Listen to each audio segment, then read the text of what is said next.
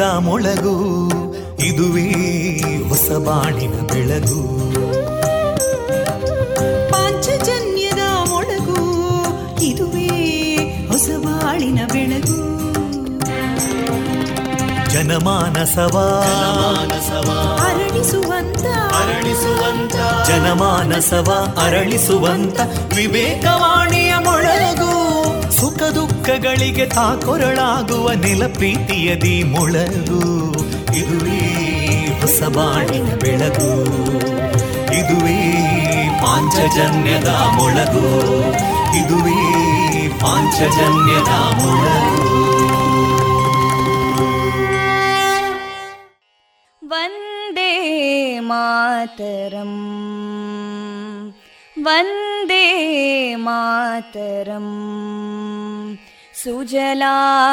सुफलां मलयज शीतलां सस्यश्यामलां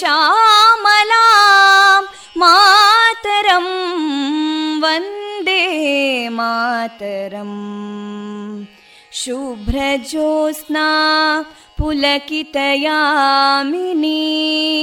पुल्लकुसुमिता ध्रुमदळशोभिनीं सुहासिनीं सुमधुरभाषिणीं सुखदां वरदां मातरं वन्दे मातरम् कोटि कोटि कण्ठा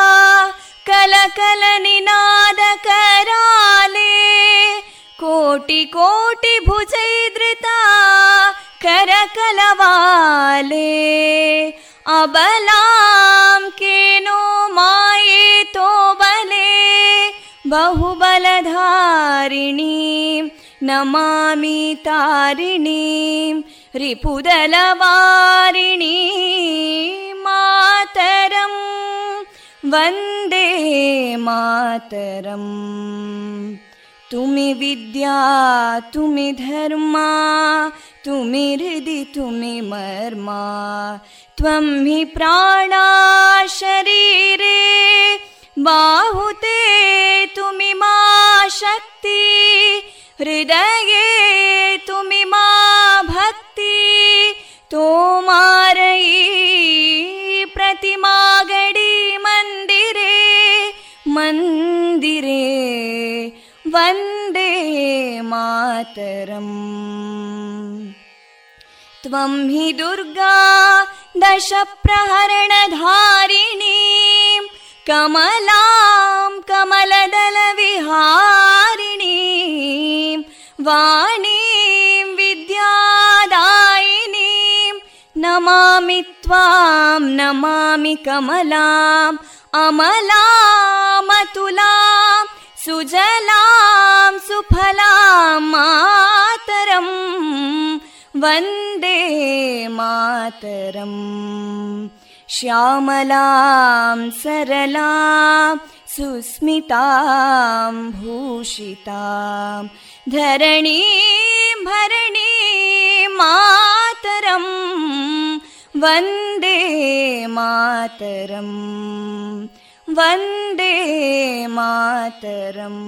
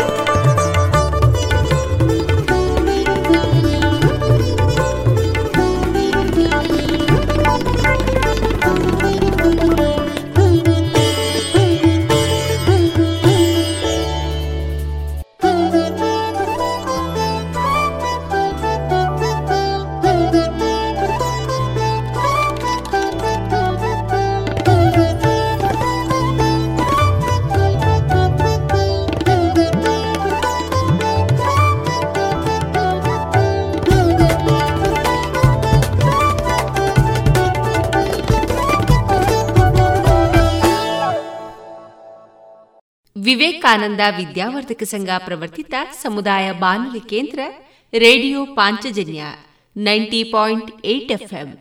ಇದು ಜೀವ ಜೀವದ ಸ್ವರ ಸಂಚಾರ. ಆತ್ಮೀಯರೆಲ್ಲರ ಜೊತೆಗಿನ ನನ್ನ ಧ್ವನಿ ತೇಜಸ್ವಿ ರಾಜೇಶ್. ಆತ್ಮೀಯರೇ, ಇಂದು ಜುಲೈ ಏಳು, ಗುರುವಾರ. ಈ ದಿನ ನಮ್ಮ ನಿಲಯದಿಂದ ಪ್ರಸಾರಗೊಳ್ಳಲಿರುವ ಕಾರ್ಯಕ್ರಮಗಳ ವಿವರಗಳು ಇಂತಿದೆ. ಮೊದಲಿಗೆ ಸುಭಾಷಿತ. ಭಕ್ತಿಗೀತೆಗಳು ಮಾರುಕಟ್ಟೆದಾರಣೆ, ದೇಶ ರಕ್ಷಣೆ, ನಮ್ಮ ಹೊಣೆ. ಏಳನೆಯ ಸರಣಿ ಕಾರ್ಯಕ್ರಮದಲ್ಲಿ ನಿವೃತ್ತ ಯೋಧರಾದಂತಹ ಶ್ರೀಯುತ ಚಂಚಲಾಕ್ಷ ಅವರ ಯೋಧ ವೃತ್ತಿಯ ಅನುಭವದ ಮಾತುಕತೆ.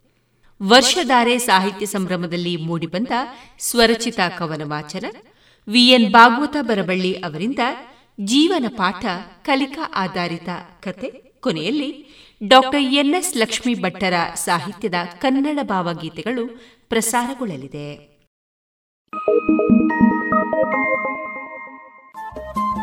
ರೇಡಿಯೋ ಪಾಂಚಜನ್ಯ ತೊಂಬತ್ತು ಬಿಂದು ಎಂಟು ಎಫ್ಎಂ ಸಮುದಾಯ ಬಾನುಲಿ ಕೇಂದ್ರ ಪುತ್ತೂರು. ಇದು ಜೀವ ಜೀವದ ಸ್ವರ ಸಂಚಾರ.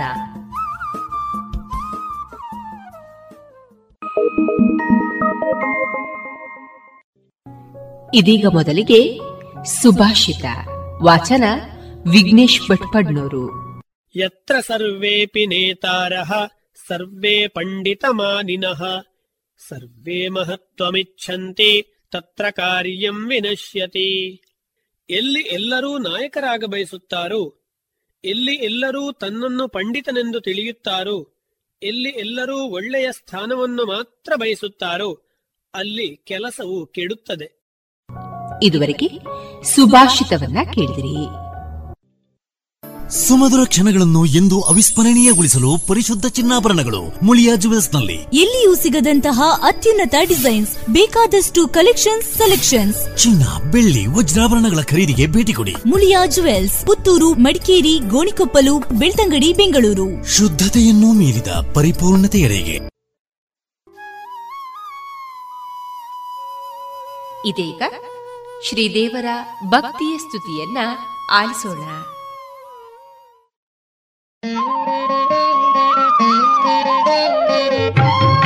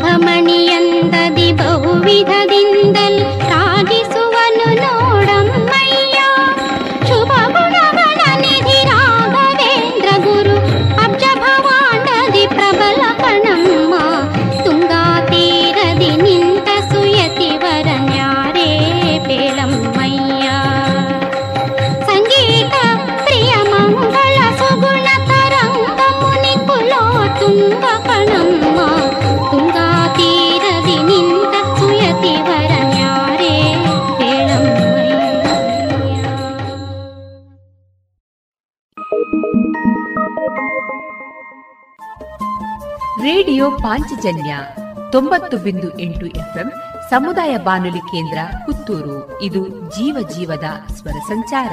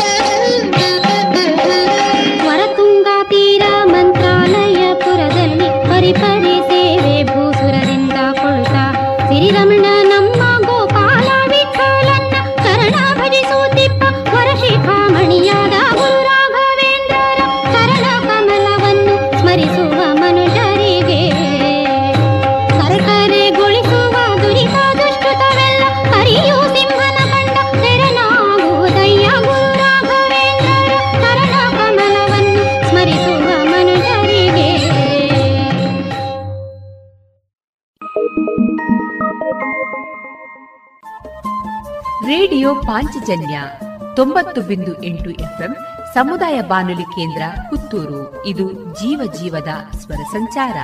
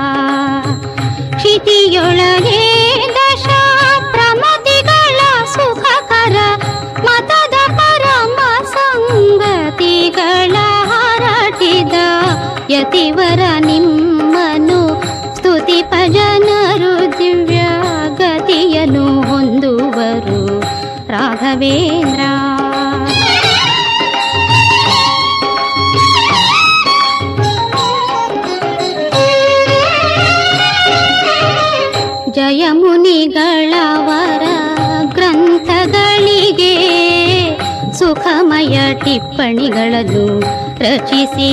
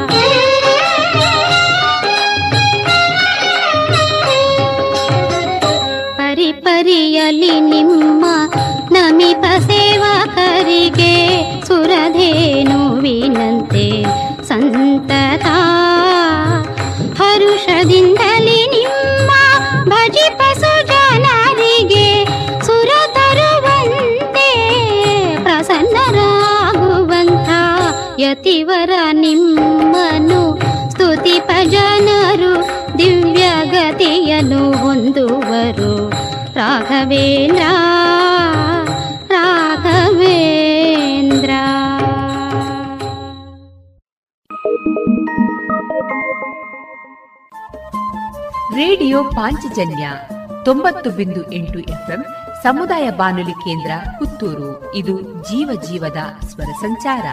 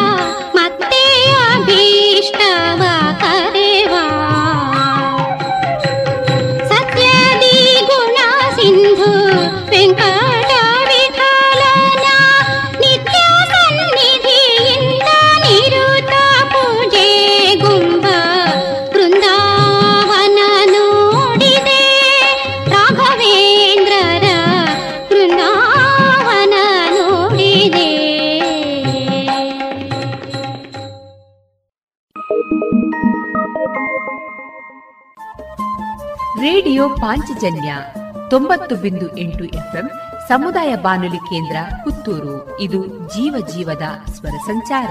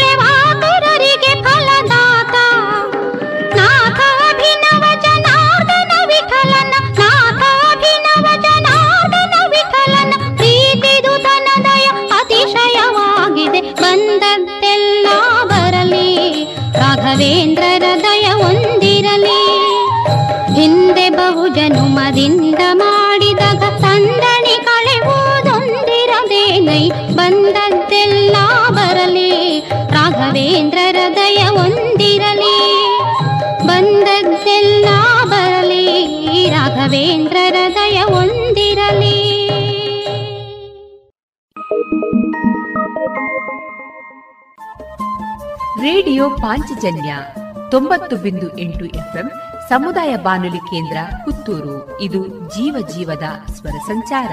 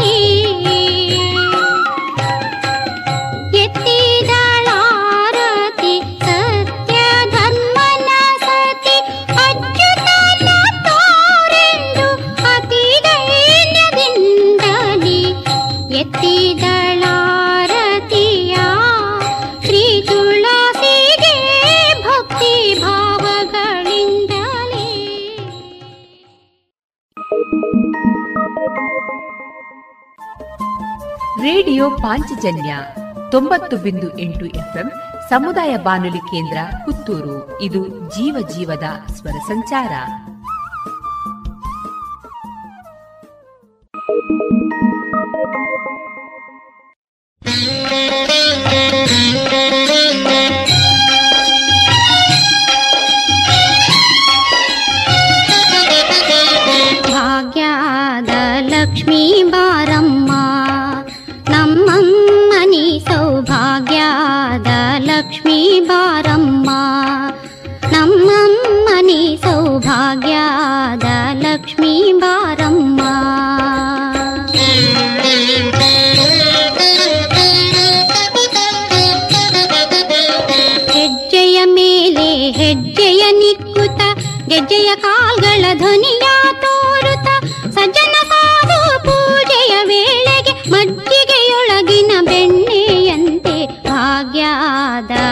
లక్ష్మీ బారమ్మ నమ్మమ్మ సౌభాగ్యాద లక్ష్మీ బారమ్మ.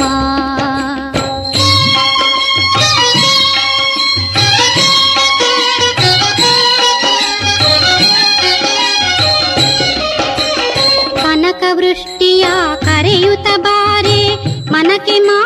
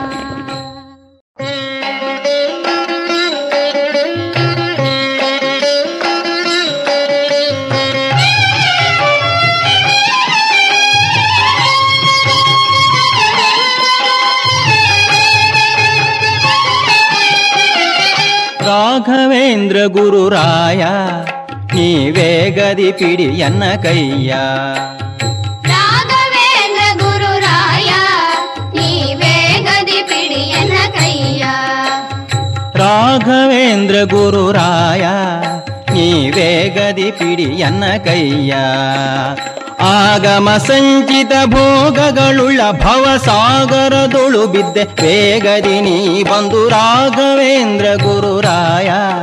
ನೀವೇ ಗದಿ ಪಿಡಿ ಎನ್ನ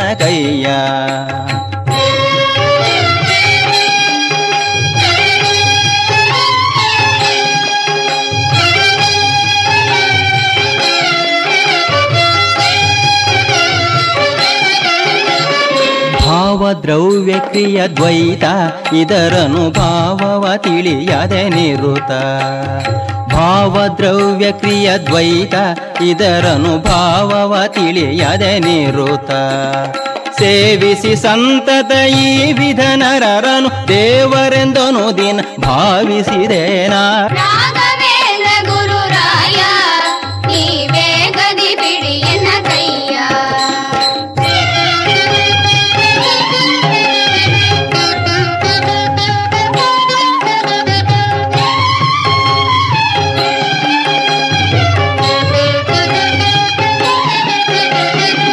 ಅಶನ ವಸನಕ್ಕಾಗಿ, ನಾ ಪರವಶದಲೆ ಶಿರಬಾಗಿ.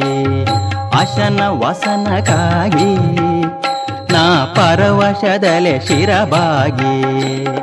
ಅಸಮ ನಿನ್ನಯ ಪದವ ಭಜಿಸದೆ ವಸುಮತಿಯೊಳು ಬಲು ಹಸನ ಕೆಟ್ಟೆನ ರಾಘವೇಂದ್ರ ಗುರುರಾಯ ನೀ ವೇಗದಿ ಪಿಡಿ ನನ್ನ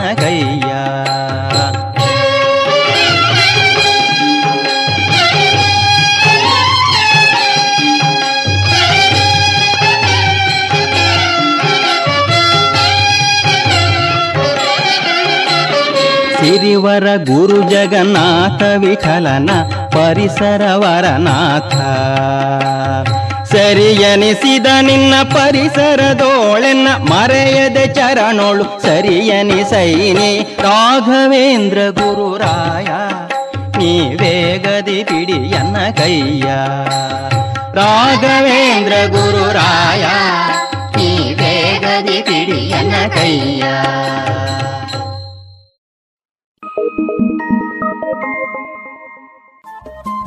ರೇಡಿಯೋ ಪಾಂಚಜನ್ಯ ತೊಂಬತ್ತು ಬಿಂದು ಎಂಟು ಎಫ್ಎಂ ಸಮುದಾಯ ಬಾನುಲಿ ಕೇಂದ್ರ ಪುತ್ತೂರು. ಇದು ಜೀವ ಜೀವದ ಸ್ವರ ಸಂಚಾರ.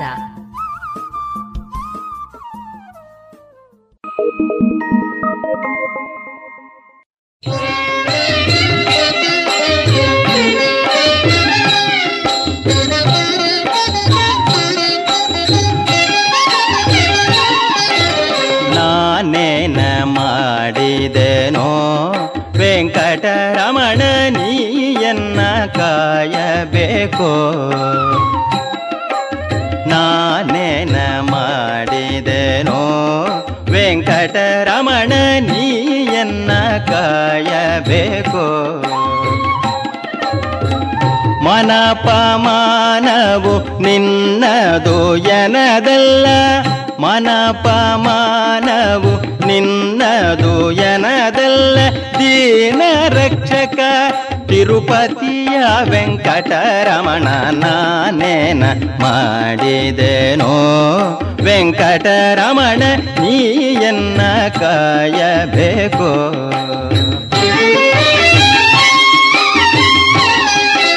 ತ್ವರಿ ರಾಜ ಕರೆಸಿದನೆ ದ್ರೌಪದಿ ದೇವಿ ಬರೆದೋಲೆ ಕಳಿಸಿದಳೆ. ಹರುಷದಿಂದಲೇ ಋಷಿ ಪತ್ನಿಯ ಶಾಪವ. ಹರುಷದಿಂದಲೇ ಋಷಿ ಪತ್ನಿಯ ಶಾಪವ ಪರಿಹರಿಸಿದೆಯಲ್ಲೋ ವೆಂಕಟರಮಣ ನಾನೇನ ಮಾಡಿದೆನೋ. ವೆಂಕಟರಮಣ ನೀಯನ್ನ ಕಾಯಬೇಕೋ?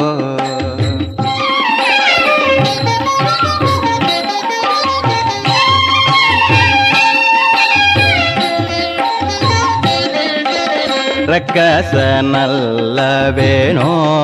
ಪ್ರಹ್ಲಾದನು ಚಿಕ್ಕ ಪ್ರಾಯದ ಧುವನು.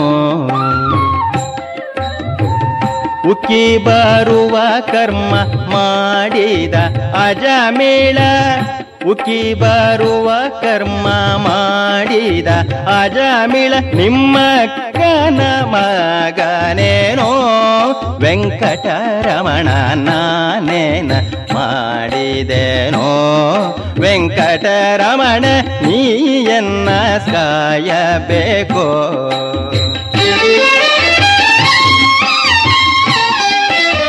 ಒಪ್ಪಿಡಿ ಅವಲಕ್ಕಿಯ ಕೃಷ್ಣಯ್ಯ ನಿನಗೊಪ್ಪಿಸಿದವ ಗೋಲಿದಿ.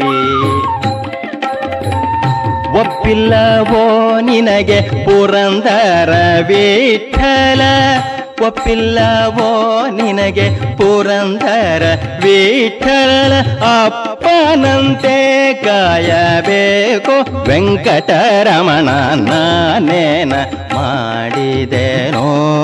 ವೆಂಕಟರಮಣ, ನೀಯನ್ನ ಕಾಯಬೇಕು.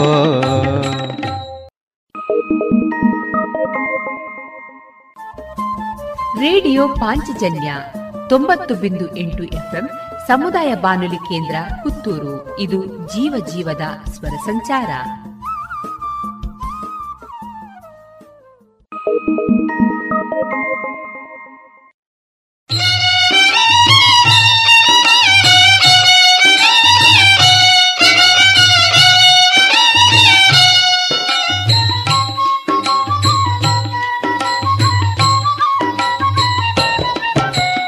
ಗುರುವಿನ ಗುಲಾಮನಾಗುವ ತನಕ ದೊರೆಯದಣ್ಣ ಮುಕುತಿ. ಗುರುವಿನ ಗುಲಾಮನಾಗುವ ತನಕ ದೊರೆಯದಣ್ಣ ಮುಕುತಿ. ಪರಿಪರಿ ಶಾಸ್ತ್ರವನೋದಿದರೇನು ವ್ಯರ್ಥವಾಯಿತು ಭಕುತಿ. ಗುರುವಿನ ಗುಲಾಮನಾಗುವ ತನಕ ದೊರೆಯದಣ್ಣ ಮುಕುತಿ.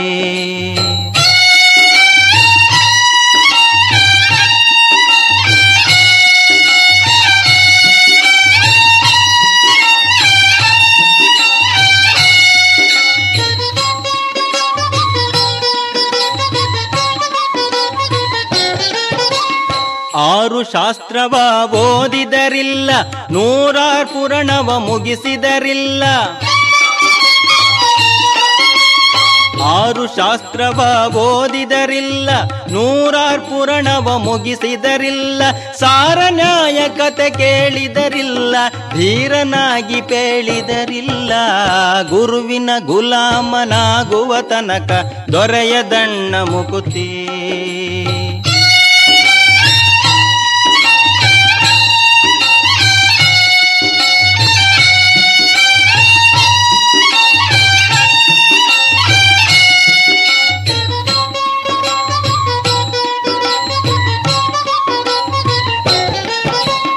ಕೊರಳುಳು ಮಾಲೆ ಧರಿಸಿದರಿಲ್ಲ, ಬೆರಳುಳು ಜಪಮಣಿ ಎಣಿಸಿದರಿಲ್ಲ. ಕೊರಳುಳು ಮಾಲೆ ಧರಿಸಿದರಿಲ್ಲ, ಬೆರಳುಳು ಜಪಮಣಿ ಎಣಿಸಿದರಿಲ್ಲ. ಮರುಳನಾಗಿ ತಾ ಶರೀರಕ್ಕೆ ಬೂದಿ ಒರೆಸಿಕೊಂಡು ತಾ ತಿರುಗಿದರಿಲ್ಲ. ಗುರುವಿನ ಗುಲಾಮನಾಗುವ ತನಕ ದೊರೆಯದಣ್ಣ ಮುಕುತಿ.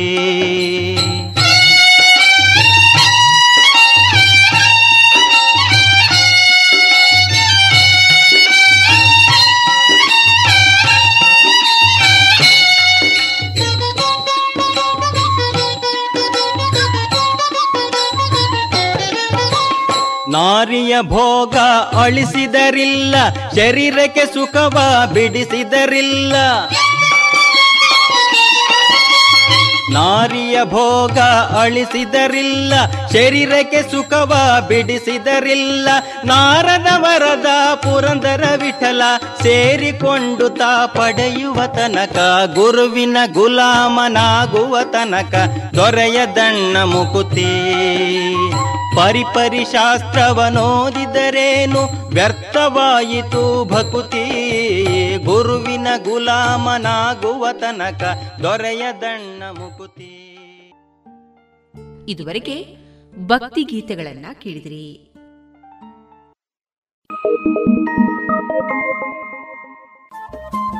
ರೇಡಿಯೋ ಪಾಂಚಜನ್ಯ ತೊಂಬತ್ತು ಬಿಂದು ಎಂಟು ಎಫ್ಎಂ ಸಮುದಾಯ ಬಾನುಲಿ ಕೇಂದ್ರ ಪುತ್ತೂರು. ಇದು ಜೀವ ಜೀವದ ಸ್ವರ ಸಂಚಾರ.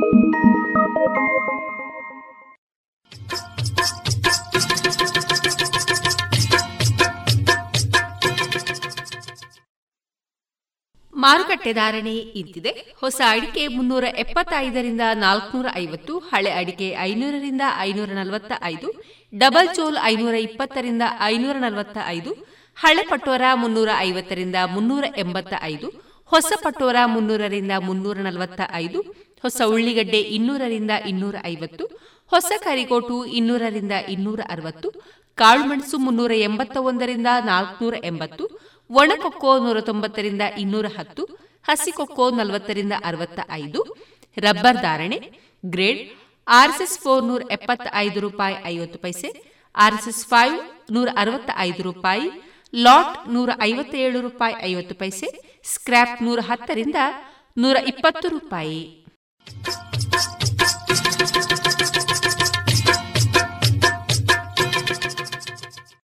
ತಂಬಾಕು ಮಸಾಲದ ರುಚಿ ನೋಡೋದಕ್ಕೆ ಅದನ್ನು ಅಂಗೈಯಲ್ಲಿ ಉಚ್ಚುತ್ತೀರಿ ಆಮೇಲೆ ಅದನ್ನ ಬಾಯೊಳಗೆ ಇಟ್ಕೋತೀರಿ. ಧೂಮಪಾನ ಮಾಡೋದಕ್ಕೆ ಸಿಗರೆಟ್ ಮತ್ತು ಬೀಡಿನ ಹಚ್ಚುತ್ತೀರಿ ಬಾಯಲ್ಲಿ ಇಟ್ಕೊಳ್ತೀರಿ. ಆಮೇಲೆ ಕ್ಯಾನ್ಸರ್ ಕೊರೋನಾ ಟಿಬಿ ಹಾಗೂ ಹೃದಯದ ರೋಗಗಳಿಂದ ಜೀವನ ಪೂರ್ತಿ ನರಳುತ್ತೀರಿ. ಸರ್ ತಂಬಾಕು ನಿಮ್ಮ ಜೀವನಕ್ಕಷ್ಟೇ ಹಾನಿಕಾರ ಅಲ್ಲ. ನಿಮ್ಮ ಹಾಗೂ ನಿಮ್ಮ ಕುಟುಂಬದ ಸಂತೋಷಕ್ಕೂ ಹಾನಿಕಾರಕ. ಆರೋಗ್ಯಕರ ಜೀವನಕ್ಕಾಗಿ ಹಿಂದೆ ಒಂದು ಪ್ರತಿಜ್ಞೆ ಮಾಡಿ. ಸಿಗರೇಟ್ ಬೀಡಿ ಹಾಗೂ ಯಾವುದೇ ತರಹದ ತಂಬಾಕು ಸೇವನೆಯನ್ನು ಬಿಟ್ಟು ಬಿಡಿ ನಿಮ್ಮ ಹಾಗೂ ನಿಮ್ಮ ಕುಟುಂಬದವರ ಆರೋಗ್ಯ ಕಾಪಾಡಿಕೊಳ್ಳಿ.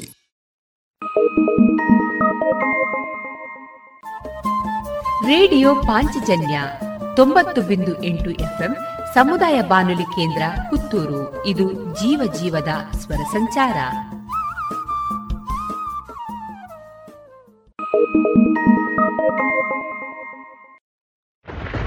ರಾಧಾ ನೋಡು ಮಳೆಯಿಂದ ತಪ್ಪಿಸ್ಕೊಳ್ಳೋಕೆ ಕೊಳೆ ತಂದೆ. ಡೆಂಗು ಮತ್ತು ಚಿಕನ್ ಗುನಿಯಿಂದ ತಪ್ಪಿಸ್ಕೊಳ್ಳೋಕೆ ಉಪಾಯ ಅದನ್ನೇ ಮಾಡ್ತಾರೆ. ಇದನ್ನ ನನ್ಗ್ಯಾರು ಹೇಳೇ ಇಲ್ಲ. ನಾನ್ ಹೇಳ್ತೀನಿ ನೀರಿನಿಂದ ತುಂಬಿದ ಟ್ಯಾಂಕು ಇಲ್ಲ ಪಾತ್ರೆಗಳನ್ನ ಚೆನ್ನಾಗಿ ಮುಚ್ಚಿಡಿ. ಪ್ರತಿ ವಾರ ಕೂಲರ್ ಖಾಲಿ ಮಾಡಿ ಒಣಗಿಸಿ ತುಂಬಿಡಿ. ಮನೆ ಮತ್ತು ಅಕ್ಕಪಕ್ಕ ಒಡೆದ ಡ್ರಮ್ ಬ್ಯಾರೆಲ್ ಡಬ್ಬ ಟೈರ್ ಇತ್ಯಾದಿಗಳಲ್ಲಿ ನೀರು ತುಂಬದಂತೆ ನೋಡ್ಕೊಳ್ಳಿ. ಸೊಳ್ಳೆ ಕಚ್ಚದೆ ಆಗಿರಲು ಕಾಯಿಲ್ ಕ್ರೀಮ್ ಮೆಷಿನ್ ಇತ್ಯಾದಿಗಳನ್ನು ಬಳಸಿ. ಡೆಂಗುವಿನ ಸೊಳ್ಳೆ ಹಗಲಿನಲ್ಲಿ ಕಚ್ಚುತ್ತವೆ. ಹಾಗಾಗಿ ಇಡೀ ಶರೀರವನ್ನು ಮುಚ್ಚುವ ಬಟ್ಟೆ ಧರಿಸಿ. ಜ್ವರ ಬಂದ್ರೆ ಡಾಕ್ಟರ್ ಸಲಹೆ ಪಡೆಯಿರಿ. ತಿಳಿತಾ? ಹ್ಮ್ ತಿಳಿತು. ಮತ್ತೀಗ ಬೇರೆಯವ್ರಿಗೂ ಸಹ ಹೇಳ್ತೀನಿ. ಇಂಥ ಸುಲಭವಾದ ಉಪಾಯ ನಿಮ್ಮದಾಗಿಸಿಕೊಳ್ಳಿ. ಡೆಂಗು ಚಿಕನ್ ಗುನ್ಯವನ್ನ ದೂರ ಓಡಿಸಿ. ಆರೋಗ್ಯ ಮತ್ತು ಕುಟುಂಬ ಕಲ್ಯಾಣ ಖಾತೆ ಭಾರತ ಸರ್ಕಾರದ ವತಿಯಿಂದ ಜನಹಿತಕ್ಕಾಗಿ ಜಾರಿ.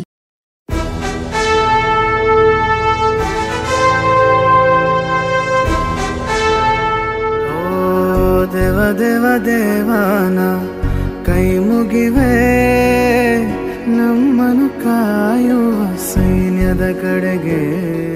ನಮ್ಮ ನೆಮ್ಮದಿಯ ಜೀವನಕ್ಕೆ ಕಾರಣರಾದ ವೀರ ಯೋಧರ ಬದುಕು ಹೇಗಿರುತ್ತೆ ಗೊತ್ತೇ? ಮಳೆ, ಚಳಿ, ಬಿಸಿಲೆನ್ನದೆ ಗಡಿ ಕಾಯುವ ಸೈನಿಕರ ನಿತ್ಯದ ಸವಾಲುಗಳೇನು ತಿಳಿದಿದೆಯಾ? ನಮ್ಮೂರಲ್ಲೇ, ಅಂದರೆ ಪುತ್ತೂರಿನವರೇ ಆದಂತಹ ಸೈನಿಕರ ಜೀವನಗಾಥೆಗಳನ್ನ ರೇಡಿಯೋ ಪಾಂಚಜನ್ಯದಲ್ಲಿ ಆಲಿಸುವ ಸುವರ್ಣ ಅವಕಾಶ. ದೇಶ ರಕ್ಷಣೆ, ನಮ್ಮ ಹೊಣೆ. ಪ್ರೇರಣಾದಾಯಕ ಸರಣಿ ಕಾರ್ಯಕ್ರಮ. ರಾತ್ರಿ ಹಗಲಿನ ಸನಸಾಟ ನಮ್ಮಯ ರಕ್ಷಣೆ ಹಠ. ಭಯವೇ ಮರೆತಿರುವ ಹೆಮ್ಮೆಯ ನಮ್ಮ ಸೈನಿಕ. ದೇಶ ರಕ್ಷಣೆ ನಮ್ಮ ಹೊಣೆ. ಏಳನೆಯ ಸರಣಿ ಕಾರ್ಯಕ್ರಮದಲ್ಲಿ ನಿವೃತ್ತ ಯೋಧರಾದಂತಹ ಶ್ರೀಯುತ ಚಂಚಲಾಕ್ಷ ಅವರ ಯೋಧ ವೃತ್ತಿಯ ಅನುಭವಗಳ ಮಾತುಗಳನ್ನ ಕೇಳೋಣ. ಇವರ ಮಾತುಗಳ ಜೊತೆಗಿರುವವರು ಸೀಮಾ ಪೋನಡ್ಕ. ಈ ಕಾರ್ಯಕ್ರಮದ ಸಂಯೋಜನೆ ಶ್ರೀಮತಿ ಶಂಕರಿ ಶರ್ಮಾ. ದೇಶ ರಕ್ಷಣೆ ನಮ್ಮ ಹೊಣೆ. ವಿಶೇಷ ಸರಣಿ ಕಾರ್ಯಕ್ರಮದಲ್ಲಿ ಇಂದು ನಮ್ಮೊಂದಿಗಿದ್ದಾರೆ ನಿವೃತ್ತ ಸೈನಿಕರಾದ ಶ್ರೀಯುತ ಚಂಚಲಾಕ್ಷ ಅವರು. ಕಾರ್ಯಕ್ರಮಕ್ಕೆ ಸ್ವಾಗತ ಸರ್. ಥ್ಯಾಂಕ್ ಯು ಸರ್ ನೀವು ಸೈನ್ಯದಲ್ಲಿ ಸೈನಿಕರಾಗಿ ದುಡಿದಂಥವ್ರು ದೇಶ ಸೇವೆಗೆ ಒಂದಷ್ಟು ವರ್ಷಗಳನ್ನು ಮುಡಿಪಾಗಿಟ್ಟವರು. ಸೊ ಈ ಜರ್ನಿ ಹೇಗೆ ಶುರುವಾಯಿತು ಸರ್? ನಾನು ಸೇನೆ ಅಂದರೆ ಸೇರಿದೆ ಒಂದು ಆಕಸ್ಮಿಕವಾಗಿ. ಅಂದರೆ ನಾನು ನೆನೆಸಲಿಲ್ಲ ನಾನು ಸೈನ್ಯಕ್ಕೆ ಸೇರ್ತೇನೆ ಸೇರೋ ಒಂದು ಯೋಗ್ಯತೆ ಉಂಟು. ಅಲ್ಲ ನಮಗೆ ಅಂತ ಇದಂತ ನನಗೆ ನೆನೆಸಲಿಲ್ಲ ಆ ಟೈಮಲ್ಲಿ ಹೀಗೆ ನಾನು ಶಾಲೆ ಬಿಟ್ಟು ಶಾಲೆ ಎಜುಕೇಷನ್ ಪ್ರೈಮರಿ ಆಯಿತು. ಹೈಸ್ಕೂಲಿಗೆ ಹೋದೆ, ಹೋಗುವಾಗ ಮತ್ತೆ ನನಗೆ ಎಜುಕೇಷನ್ ಕಂಟಿನ್ಯೂ ಮಾಡಲಿಕ್ಕೆ ಆಗಲಿಲ್ಲ. ಹಾಗೆ ಹೀಗೆ ಬೇರೆ ಸಣ್ಣ ಸಣ್ಣ ಕೆಲಸದಲ್ಲೆಲ್ಲ ಇದ್ದೆ. ಹೀಗಿರುವಾಗ ಒಂದು ದಿವಸ ನನಗೆ ಸ್ಥಳೀಯರಿಂದ ನನಗೆ ಒಂದು ಮಾಹಿತಿ ಸಿಕ್ಕಿತ್ತು. ಹೀಗೆ ಸೈನ್ಯಕ್ಕೆ ಯಾಕೆ ಹೋಗಬಾರ್ದು? ಸೇನೆಗೆ ಯಾಕೆ ಸೈನ್ಯ ಇದು ಮಾಡಬಾರ್ದು ಅಂತ ಒಂದು ಇದು ಬಂತು ನನಗೆ. ಹಾಗೆ ಇರುವಾಗ ಒಂದು ಸರ್ತಿ ಆ್ಯಡ್ ನೋಡಿ ಹೋದೆ ಸೇನೆಗೆ. ಇಲ್ಲಿ ಮಂಗಳೂರಿನಲ್ಲಿ ನಮಗೆ ಭರ್ತಿ ಇದಾಯಿತು. ಅಲ್ಲಿ ಹೋಗಿ ಫಸ್ಟ್ ಇದರಲ್ಲೇ ನಾನು ಸೆಲೆಕ್ಟ್ ಆದೆ. ಯಾರಿಗೂ ಗೊತ್ತಿಲ್ಲ ನಾನು ಸೇನೆಗೆ ಮನೆಯಲ್ಲಿ ಆಗಲಿ ಯಾರಿಗೂ ನನಗೆ ಸೇನೆ ಹೋಗ್ತೇನೆ ಅಂತ ಯಾರಿಗೂ ಗೊತ್ತಿಲ್ಲ. ಹೌದು. ಅಲ್ಲಿಂದಲೇ ಸೀದಾ ನನ್ನನ್ನು ಹೀಗೆ ಟ್ರೈನಿಂಗ್ಗೆ ಎಂ ಆರ್ ಸಿ ವೆಲ್ಲಿಂಗ್ಟನ್ ಇಲ್ಲಿ ಕಳಿಸಿದ್ರು. ಆಮೇಲೆ ಅಷ್ಟೇ ನನಗೆ ಮನೆಗೆ ಗೊತ್ತಾದ್ದು. ನಿಮ್ಮ ತಂದೆ ತಾಯಿ ಅವರ ಸಪೋರ್ಟ್ ಹೇಗಿತ್ತು ತಂದೆ ತಾಯಿಗೆ ಗೊತ್ತೇ ಇಲ್ಲ. ನಾನು ಹೋದ ಒಂದು ಹತ್ತು ದಿನ ನಂತರವೇ ಗೊತ್ತಾದ್ದು. ನಾನು ಮಗ ಸೇನೆಯಲ್ಲಿದ್ದಾನೆ ಸೇರಿದ್ದಾನೆ ಟ್ರೈನಿಂಗ್ನಲ್ಲಿದ್ದಾನೆ ಅಂತ. ನಿಮ್ಮ ಸೇನೆಯ ಅವಧಿ ಯಾವಾಗ ಶುರುವಾಯಿತು ನನ್ನ ಸಾವಿರದ ಒಂಬೈನೂರ ಎಂಬತ್ತು ಜೂನ್ ಮೂರಕ್ಕೆ ನಾನು ಸೇನೆಗೆ ಬರ್ತಿದ್ದು ಹಾಗೆ ಅಲ್ಲಿ ಫಸ್ಟ್ ಟ್ರೈನಿಂಗ್ ಸ್ಟಾರ್ಟ್ ಆಯಿತು ಫಸ್ಟ್ ಆರು ತಿಂಗಳ ಟ್ರೈನಿಂಗ್ ಮತ್ತು ಒಂದು ಒಂದು ತಿಂಗಳ ರಜೆ ಊರಿಗೆ ಬಂದು ಆಗಷ್ಟೇ ಎಲ್ಲ ಮನೆಯಲ್ಲೆಲ್ಲ ಇದಾದ್ದು. ಮತ್ತು ಒಂದು ಮೂರು ತಿಂಗಳು ಈಗ ಒಂಬತ್ತು ತಿಂಗಳ ಟ್ರೈನಿಂಗ್ ಮತ್ತೆ. ಓಕೆ ಹೀಗೆ ಮತ್ತೆ ನಾನು ನಿಯೋಜನೆಗೊಂಡಿದ್ದು ನಾನು ಹೈದರಾಬಾದಿಗೆ. ಓಕೆ. ಅಲ್ಲಿ ಅಲ್ಲಿ ಒಂದು ಮೂರು ವರ್ಷ ಹೀಗೆ ಸರ್ವಿಸ್ ಮಾಡಿದೆ. ಭೂಸೇನೆಯಲ್ಲಿ? ಭೂಸೇನೆಯಲ್ಲಿ ಅದೇ ಇನ್ಫೆಂಟ್ರಿಯಲ್ಲಿ ಅದು ಸಹ. ಓಕೆ. ಇನ್ಫೆಂಟ್ರಿ ಇನ್ಫೆಂಟ್ರಿ ಸೇನೆಯಲ್ಲಿ ಮುಖ್ಯ ಒಂದು ಇನ್ಫೆಂಟ್ರಿ ಹೌದು. ಅಂದರೆ ಮೊದಲ ಇದರಲ್ಲಿ ಇರೋದೇ ಇನ್ಫೆಂಟ್ರಿ ಹೌದು. ಮುಂಚೂಣಿಯಲ್ಲಿ? ಮುಂಚೂಣಿಯಲ್ಲಿರೋದು ಮುಂಚೂಣಿಯಲ್ಲಿ ಇನ್ಫೆಂಟ್ರಿ ಇದೆ. ಹಾಗೆ ಇನ್ಫೆಂಟ್ರಿಯಲ್ಲಿ ಭಾಳ ಕ tough training okay. Tough training tough duty ಹೀಗೆ. ಹೀಗೆ ಹೋಗ್ತಾ ಹೋಗ್ತಾ ಹೀಗೆ ಹಲವು ಬೇರೆ ಮತ್ತು ಮೂರು ಅಲ್ಲಿ ಮೂರು ವರ್ಷ. ಆಮೇಲೆ ಬೇರೆ ಕಡೆ ಶಿ- ಅರುಣಾಚಲ ಪ್ರದೇಶಿಗೆ ಹೋದ್ವಿ. ಅಲ್ಲಿಂದ ಒಂದು ಮೂರು ವರ್ಷ. ಹಾಗೆ ಅಲ್ಲಿ ಇದೆಲ್ಲ ಆಗಿ ಅಷ್ಟೊತ್ತಿಗೆ ಆಗುವಾಗ ಶ್ರೀಲಂಕಾದಲ್ಲಿ ಒಂದು ಇದು ಶುರುವಾಯಿತು. ಹೌದು. ನೈನ್ಟೀನ್ ಏಯ್ಟಿ ಸೆವೆನಲ್ಲಿ ಪೀಸ್ ಕೀಪಿಂಗ್ ಫೋರ್ಸ್ ಅಂತ. ಹೌದು. ಆಗ ನಮ್ಮನ್ನು ಅಲ್ಲಿ ಕಳಿಸಿದರು. ಅಲ್ಲಿ ಒಂದು ಎರಡು ವರ್ಷ. ಅಲ್ಲಿಯ ಅನುಭವ ಹೇಳಲಿಕ್ಕೆ ಆಗಲಿಕ್ಕಿಲ್ಲ. ಯಾಕೆಂದರೆ ಅಲ್ಲಿ ಆ ಥರದ ಒಂದು ಸಿಚುವೇಶನ್ ಇತ್ತು ಅವತ್ತು.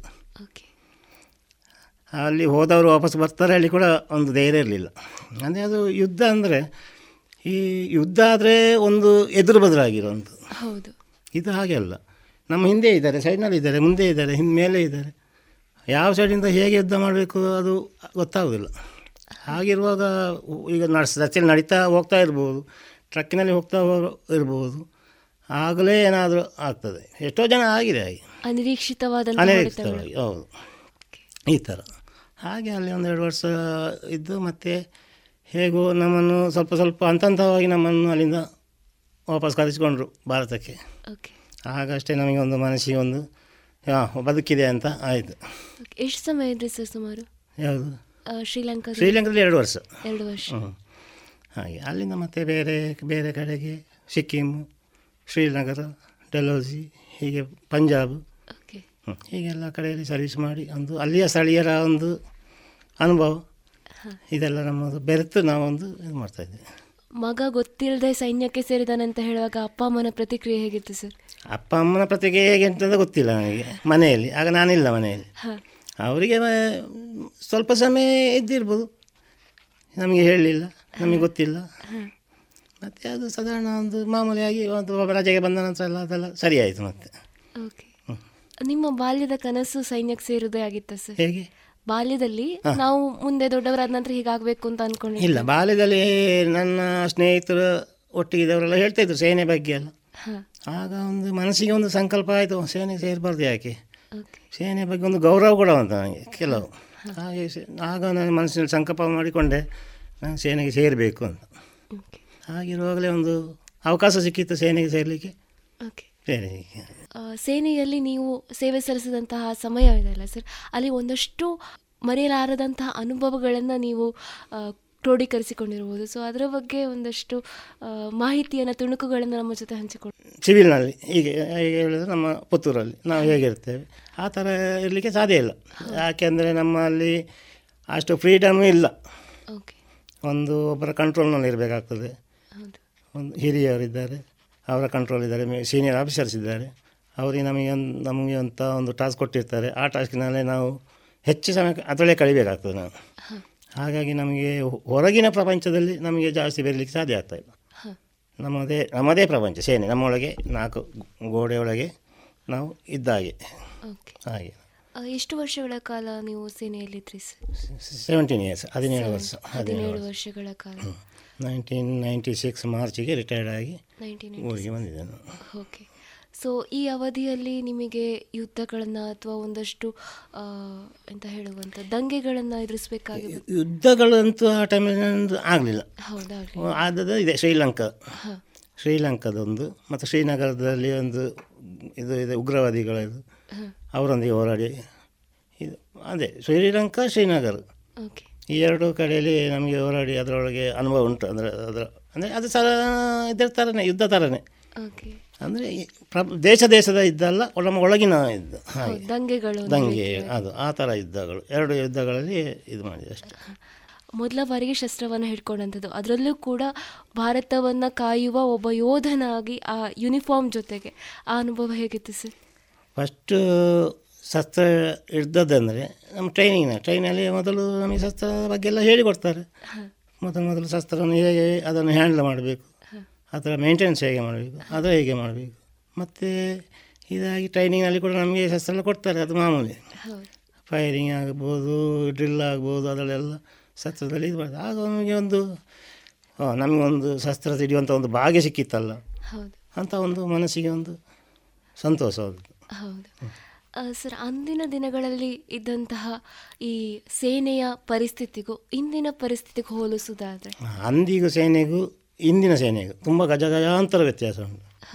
ಯಾಕೆಂದರೆ ಆ ಟೈಮಲ್ಲಿ ಈ ಶಸ್ತ್ರಾಸ್ತ್ರ ಅಷ್ಟೊಂದು ಇದು ಇಂಪ್ಲಿಮೆಂಟ್ ಆಗಿರಲಿಲ್ಲ. ಸಾಧಾರಣ ಇತ್ತು ಸಾಧಾರಣ ಬೇಕಾದಷ್ಟು ನಮ್ಮದು ಯುದ್ಧಕ್ಕೆ ಬೇಕಾದ ಇದೆಲ್ಲ ಇತ್ತು. ಆದರೆ ಈಗ ಹೊಸ ಹೊಸ ಯಂತ್ರಗಳು ಮೆನ್ ಪವರ್ ಕಮ್ಮಿ ಆದರೆ ಯುದ್ಧ ಇದು ಮೆಷಿನರಿ ಜಾಸ್ತಿ.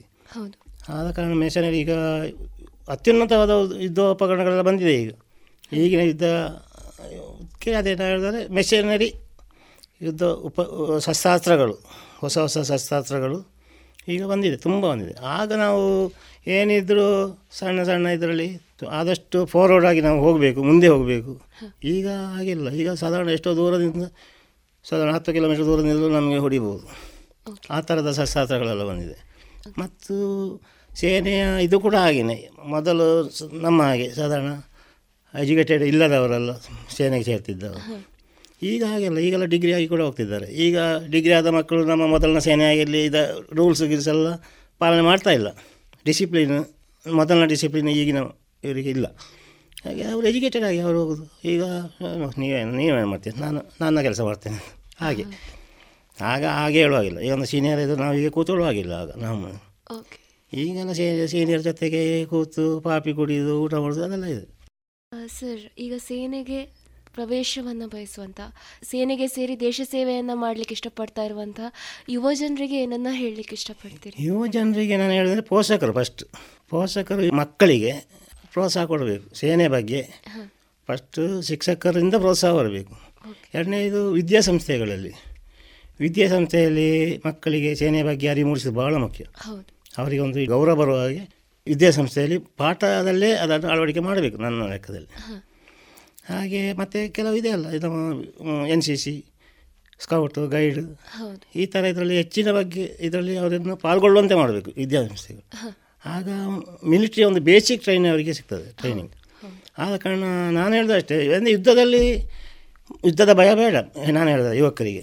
ಸೇನೆಯಲ್ಲಿ ಭಯದ ವಾತಾವರಣ ಬೇಡ ಸೇನೆ ಅಂದರೆ ಕೆಲವರಿಗೆ ಭಯ. ಮಕ್ಕಳಿಗೆ ಮಕ್ಕಳನ್ನು ಕಳಿಸಿದರೆ ಸೇನೆಗೆ ಏನಾಗ್ತದೆ? ಅವರು ಹೇಗೆ ವಾಪಸ್ ಬರ್ತಾರ? ನಮಗೆ ಇರೋದು ಒಬ್ಬನೇ ಮಗ. ಹಾಗೆಲ್ಲ ಇರುವಾಗ ಮಕ್ಕಳಿಗೆ ನಾನು ಹೇಳ್ದೆ ಅಷ್ಟೇ ಮಕ್ಕಳಿಗೆ ಈಗ ಸಾಯೋರು ಎಲ್ಲಿದ್ದರೂ ಸಾಯ್ತಾರೆ. ಇಲ್ಲಿ ಇದ್ದರೂ ಸಾಯ್ತಾರೆ ಅಲ್ಲಿದ್ದರೂ ಸಾಯ್ ಒಂದು ಅದು ಅಲ್ಲಿ ಸತ್ರ ಒಂದು ವೀರಮರಣ. ಹೌದು ಹೌದು. ಒಂದು ದೇಶಕ್ಕಾಗಿ ನಾನು ದುಡಿದು ಸತ್ಯ ಅಂತ ಒಂದು ಆತ್ಮಕ್ಕೆ ಒಂದು ಒಳ್ಳೆ ಶಾಂತಿ ಇರ್ತದೆ. ಇಲ್ಲಿ ಈಗ ನಾವು ಈಗ ಹೋಗ್ತಾ ಬ ಇದ್ದ ಇಲ್ಲ ಗಲಾಟೆ ಮಾಡಿ ಇದು ಇದು ಮಾಡಿ ಜಾಗ ಒಟ್ಟು ಒಟ್ಟರಾಸಿ ಗಲಾಟೆ ಮಾಡಿ ಸತ್ತರೆಲ್ಲ ಏನು ಪ್ರಯೋಜನ? ಹಾಗೆ ಅದೊಂದು ನಾನು ಹೇಳಿದ್ರೆ ಯುವಕರಿಗೆ ಹೇಳಿದ್ರೆ ನೀವು ಮುಂದೆ ಬರಬೇಕು ಸೇನೆಗೆ ಸೇರಲಿಕ್ಕೆ ಆದಷ್ಟು. ಮತ್ತೊಂದು ಈಗಿನ ಪೋಷಕರಲ್ಲಿ ಒಂದು ನನ್ನ ಮಕ್ಕಳು ಡಾಕ್ಟರ್ ಆಗಬೇಕು ಇಂಜಿನಿಯರ್ ಆಗಬೇಕು ಅಥವಾ ದೊಡ್ಡ ದೊಡ್ಡ ಹುದ್ದೆಯಲ್ಲಿರಬೇಕು ಐಷಾರಾಮಿ ಜೀವನ ಮಾಡಬೇಕು. ಹಾಗಿರುವಾಗ ಮಕ್ಕಳನ್ನು ಕಳಿಸಲಿಕ್ಕೆ ಕೂಡ ಪೋಷಕರು ಹಿಂಜರಿತಾರೆ. ಈಗೆಲ್ಲ ಕಾಂಪಿಟೇಷನ್ ಅಲ್ಲ ಎಜುಕೇಟರಲ್ಲಿ ಕಾಂಪಿಟೇಷನ್ ಆಗ ಕಾಂಪಿಟೇಷನ್ ಇರಲಿಲ್ಲ ನಮ್ಮ ಟೈಮಲ್ಲಿ ಜಸ್ಟ್ ತರ್ಟಿ ಫೈವ್ ಪರ್ಸೆಂಟ್ ಇದ್ದರೆ ಪಾಸ್ ಆಯಿತು. ಈಗ ಹಾಗೆಲ್ಲ ninety eight hundred hundred twenty five ಹೀಗೆ ಹಾಗಿರುವಾಗ ಮಕ್ಕಳನ್ನು ಸೇನೆಗೆ ಕಳಿಸಲಿಕ್ಕೆ ಅವರು ಇಜ್ಜರಿತಾರೆ ನನ್ನ ಮಗ ಫಸ್ಟ್ ರ್ಯಾಂಕ್ ಬಂದಿದೆ ನಾನು ಹೇಗೆ ಸೇನೆಗೆ ಸೇರಿಸಬೇಕು? ಹೌದು. ಹಾಗೆ ಇಲ್ಲ. ಹಾಗೆ ಅಂತ ಮತ್ತು ಈಗಿರೋ ಮಕ್ಕಳು ಒಬ್ಬರೊಬ್ಬರು ಒಂದು ಎರಡು ಮಕ್ಕಳು ಇರೋದು. ಆಗಲ್ಲ ಐದು ಮಕ್ಕಳು ಆರು ಮಕ್ಕಳು ಏಳು ಮಕ್ಕಳು ಇರ್ತಿದ್ದು ಒಬ್ಬರು ಕಳಿಸಿದ್ರು ತೊಂದರೆ ಇಲ್ಲ. ಒಬ್ಬ ಹೋದರೂ ತೊಂದರೆ ಇಲ್ಲ ಅಂತ ಅಂಥ ಒಂದು ಪರಿಸ್ಥಿತಿ. ಈಗ ಕಳಿಸ್ಲಿಕ್ಕೆ ಹೆಜ್ಜರಿತಾರೆ ಅಂದ್ರೆ ಮುಖ್ಯವಾಗಿ ದೇಶಭಕ್ತಿ ಮತ್ತೆ ಸೇವಾ ಮನೋಭಾವ ಇರಬೇಕು. ಇರಬೇಕು. ನಿಜವಾಗಿ ದೇಶದ ಬಗ್ಗೆ ಒಂದು ಹೆಮ್ಮೆ ಇರಬೇಕು ಅಭಿಮಾನ ಇರಬೇಕು. ಅಂದರೆ ನಮಗೆ ದೇಶ ಎಲ್ಲ ಕೊಟ್ಟಿದೆ. ನಾವು ನನ್ನಿಂದಾಗಿ ದೇಶಕ್ಕೆ ಏನಾದರೂ ಕೊಡಬೇಕು ಮಾಡಬೇಕು. ಇಂಥ ಒಂದು ಧ್ಯೇಯ ನಮ್ಮಲ್ಲಿ ಇರಬೇಕು. ಈಗ ಮಿಲಿಟರಿ ವಿಷಯಕ್ಕೆ ಬಂದಾಗ ಒಂದಷ್ಟು ಬೆಳವಣಿಗೆಗಳಾಗ್ತಾ ಇದೆ. ರಷ್ಯಾ ಮತ್ತು ಉಕ್ರೇನ್ ನಡುವಿನ ವಿವಾದಗಳಾಗಿರ್ಬೋದು ಅಥವಾ ಪಾಕಿಸ್ತಾನ ಭಾರತದ ಮೇಲೆ ಮಾಡ್ತಾ ಇರುವಂಥದ್ದು ಚೀನಾ. ಸೊ ಇದರ ಬಗ್ಗೆ ಎಲ್ಲ ನಿಮ್ಮ ಅಲ್ಲ ಅದಂದರೆ ಕೆಲವು ದೇಶ ದೇಶದ ನಡುವಿನ ಒಂದು ಸಮನ್ವಯದ ಕೊರತೆ. ಅಂದರೆ ಕೆಲವು ಇದಿರ್ಬೋದು ಸಂಪತ್ತು ಭೂ ವಿವಾದ ಇರ್ಬೋದು ಅಥವಾ ವ್ಯಾಪಾರ ಸಂಬಂಧ ಇರ್ಬೋದು ಹೀಗೆಲ್ಲ ಇದರಲ್ಲಿ ಮಾತುಕತೆ ವಿಫಲವಾದಾಗ ಈ ಥರ ಇದೆಲ್ಲ ಆಗೋದು ಸಹಜ. ಅದು ನಾನು ಹೇಳಿದರೆ ಈ ಮಾತುಕತೆ ಮುಖಾಂತರ ಜಾಸ್ತಿ ಹೆಚ್ಚು ಇದು ಮಾಡಬೇಕು. ಯಾಕೆಂದರೆ ಈ ಒಂದು ಯುದ್ಧ ಆದರೆ ಇದರಿಂದಾಗಿ ಅದೇ ಎರಡು ದೇಶದ ಸಾವು ಎಲ್ಲ ಇದ್ದೇ ಇದೆ ಸಾವು ನೋವು ನಷ್ಟ ಎಲ್ಲ ತುಂಬ ಆಗ್ತದೆ. ಅದು ಹೇಳಲಿಕ್ಕೆ ಸಾಧ್ಯ ಇಲ್ಲ. ಅದೇ ರೀತಿ ನೆರೆ ರಾಷ್ಟ್ರಗಳಿಗೆ ಕೂಡ ಅದರಿಂದ ಎಫೆಕ್ಟ್ ಆಗುವ ಒಂದು ಇದೆ. ಆದ ಕಾರಣ ನಾನು ಹೇಳೋದು ಇಷ್ಟೇ ಒಂದು ಆದಷ್ಟು ವಿಶ್ವಸಂಸ್ಥೆ ನಡುವೆ ಬಂದು ಅದನ್ನು ಬಗೆಹರಿಸಬೇಕು ಅಂತ ನನ್ನ ಒಂದು ಅಭಿಪ್ರಾಯ. ಸರ್ ಈಗ ನಿವೃತ್ತಿಯ ನಂತರದ ನಿಮ್ಮ ಜೀವನ ಹೇಗಿತ್ತು? ನಿವೃತ್ತಿಯ ನಂತರ ನನಗೆ ಅದೇ. ಸೇನೆಯ ಒಂದು ಕಠಿಣ ತರಬೇತಿ ಮತ್ತು ಶಿಸ್ತು ಡಿಸಿಪ್ಲಿನ್. ಮತ್ತು ಅಲ್ಲಿಯ ಪರಿಸರದ ಒಂದು ಅನುಭವ. ಮತ್ತು ಅಲ್ಲಿಯ ಪರಿಶ್ರಮ ಕಠಿಣ ಪರಿಶ್ರಮ ನಾವು ಪಟ್ಟ ಕಷ್ಟ ಅದನ್ನೆಲ್ಲ ನೋಡಿದರೆ ಈ ಊರಿನ ಇಲ್ಲಿ ಸಮಾಜದಲ್ಲಿ ಏನು ಅಷ್ಟು ದೊಡ್ಡ ಇದೇ ಇಲ್ಲ ನಮಗೆ. ಬಂದು ಅಲ್ಲಿ ಸೇನೆಯಲ್ಲಿ ಕೆಲಸ ಮಾಡಿದವರು ಇಲ್ಲಿ ಬಂದು ಏನು ಕೆಲಸ ಕೂಡ ಮಾಡ್ಬೋದು. ಅಂತ ಒಂದು ಆತ್ಮಸ್ಥೈರ್ಯ ಬರ್ತದೆ. ಮನಸ್ಸಿಗೆ ಒಂದು ಧೈರ್ಯ ಬರ್ತದೆ ಯಾವುದೇ ಕೆಲಸ ಮಾಡಲಿಕ್ಕೆ ಆದ ಕಾರಣ ನಾನು ಅದೇ ಶಿಸ್ತು ಈಗ ಕೂಡ ಅಳವಡಿಸ್ಕೊಂಡು ಹೋಗ್ತಾ ಇದ್ದೇನೆ. ಶಿಸ್ತು ಮತ್ತೊಂದು ಟೈಮ್ ಪಂಚಾಲಿಟಿ ಓಕೆ. ಮತ್ತೊಂದು ಸ್ವಚ್ಛತೆ. ಈ ಮೂರಕ್ಕೆ ತುಂಬ ಆದ್ಯತೆಗಳು. ಅದಲ್ಲದೆ ನೆರೆಕರೆಯವರ ಸಹಕಾರದಿಂದ ಸಮಾಜದಲ್ಲಿ ಮತ್ತೆ ನನ್ನ ವಿಶ್ರಾಂತಿ ಜೀವನ ಮುಂದುವರಿತದೆ ಆಮೇಲೆ ಹೀಗೆ ಸಮಾಜದಲ್ಲಿ ಬೇರೆ ಇದೆಲ್ಲ ಬಂತು. ಈಗ ಬ್ಯಾಂಕಿನಲ್ಲಿ ಉದ್ಯೋಗ ಸಿಕ್ತು. ಅದರಲ್ಲಿ ನಾನು ತುಂಬ ತುಂಬ ಸಂತೋಷದಲ್ಲಿ ಜೀವನ ನಡೀತಾ ಇದೆ. ಸದ್ಯಕ್ಕೆ ಬ್ಯಾಂಕ್ ಉದ್ಯೋಗವನ್ನು ನಿರ್ವಹಿಸ್ತಾ? ಹೌದು ಹೌದು. ಸರ್ ನಿಮ್ಮ ಹವ್ಯಾಸಗಳ ಬಗ್ಗೆ? ನನಗೆ ಹವ್ಯಾಸ ಅಂದರೆ ಹೆಚ್ಚಿಗೆ ದೊಡ್ಡ ಜಾಸ್ತಿ ಹವ್ಯಾಸ ಏನಿಲ್ಲ. ನಾನು ಜಾಸ್ತಿಯಾಗಿ ಸೈಲೆಂಟ್ ಆಗಿ ಇರೋದು. ಜನರ ಜೊತೆ ಬೆರೆಯುವುದು ಭಾರಿ ಕಮ್ಮಿ. ಓಕೆ ಯಾಕೆಂದರೆ ನನ್ನ ಅಭ್ಯಾಸ ಆಗಿದೆ. ನಾನು ಮಿಲಿಟ್ರಿಯಲ್ಲಿ ಕೂಡ ಅಷ್ಟೇ ನಾನು ಸೈಲೆಂಟ್ ಯಾರ ಹತ್ರ ಜಾಸ್ತಿ ಹೆಚ್ಚು ಇಲ್ಲ ನನ್ನ ಕೆಲಸ ನನಗೆ ಸಿಕ್ಕಿದ ಟಾಸ್ಕ್ ನಾನು ಕಂಪ್ಲೀಟ್ ಮಾಡಬೇಕು ಅದರಲ್ಲೇ ನಾನು ಇದು ಬೇರೆ ಹವ್ಯಾಸ ಅಂದರೆ ಗೇಮ್ಸ್ ಕ್ರಿಕೆಟ್ ನೋಡೋದು. ಮತ್ತು ಮನೆಯಲ್ಲಿ ಮಕ್ಕಳ ಇದೆಲ್ಲ ಇದ್ದೇ ಇದೆ. ಮಕ್ಕಳು ಅಂತ ವಿಷಯ ತೆಗ್ರಿ ನಿಮ್ಮ ಕುಟುಂಬದ ಬಗ್ಗೆ ಫ್ಯಾಮಿಲಿ ಬಗ್ಗೆ ಹೇಳೋದಾದರೆ? ನನ್ನ ಫ್ಯಾಮಿಲಿ ಬಗ್ಗೆ? ಅಲ್ಲ ನನ್ನ ಪೂರ್ವಜರ. ತಂದೆ ತಾಯಿ ನನ್ನ ತಂದೆ ತಾಯಿ ಒಂದು ಎಕ್ಸ್ ಮಾಮೂಲಿ ಒಂದು ಪೋಸ್ಟ್ಮ್ಯಾನ್ ಆಗಿದ್ದ. ಬಡ ಕುಟುಂಬದಲ್ಲಿ ಹುಟ್ಟಿದವರು. ನಮಗೆ ತಂದೆಗೆ ಒಂದು ಒಂಬತ್ತು ಮಕ್ಕಳು ಇದ್ದರು ಹಾಗೆ ನಮ್ಮನ್ನು ಸಾಕಲಿಕ್ಕೆಲ್ಲ ತುಂಬ ಕಷ್ಟಪಡ್ತಾಯಿದ್ದು ಓಕೆ. ಹಾಗೆ ಇರುವಾಗ ನಾನು ಮತ್ತೆ ಎಜುಕೇಷನ್ ಕಂಪ್ಲೀಟ್ ಮಾಡಲಿಕ್ಕೆ ಆಗಲಿಲ್ಲ. ಈಗ ಇದಾಯಿತು. ಮತ್ತು ತಂದೆ ತಾಯಿ ಲೇಟ್ ಆಯಿತು ಈಗ. ಈಗ ಒಂದು ಹತ್ತು ವರ್ಷ ಆಯಿತು ಲೇಟ್ ತಂದೆ ತಾಯಿ ಇದಾಗಿ. ನನಗೆ ನೈನ್ಟೀನ್ ಏಯ್ಟಿ ಸೆವೆನಲ್ಲಿ ಮದುವೆ ಆಯಿತು. ಮದುವೆಯಾಗಿ ಮದುವೆ ಮಕ್ಕಳು ಇಬ್ಬರು ಮಕ್ಕಳಿದ್ದಾರೆ. ಹೆಸರು ಸರ್? ಹೆಸರು ಒಂದು ಅಶ್ವಿನಿ. ಮತ್ತೊಂದು ರಶ್ಮಿ ಅಂತ. ಪತ್ನಿ ನನ್ನ ಪತ್ನಿ ಹೆಸರು ದಾಕ್ಷಾಯಣಿ ಅಂತ. ಅವರು ಕೇರಳದವರು ಅಲ್ಲಿಂದ ಮದುವೆ ಆದ್ದು ನಾನು.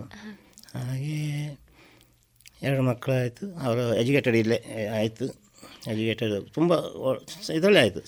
ಸುಲಭದಲ್ಲಿ ನನಗೆ ಅವರ ಎಜುಕೇಟೆಡ್ ಆಯಿತು. ಯಾಕೆಂದರೆ ಒಂದು ಮಿಲಿಟ್ರಿಯ ಒಂದು ಇದರಿಂದಾಗಿ ಮತ್ತೊಂದು ಬ್ಯಾಂಕಿನ ಒಂದು ಇದರಿಂದಾಗಿ ಎಜುಕೇಷನಲ್ಲಿ ಯಾವ ತೊಂದರೆ ಆಗಲಿಲ್ಲ ನನಗೆ.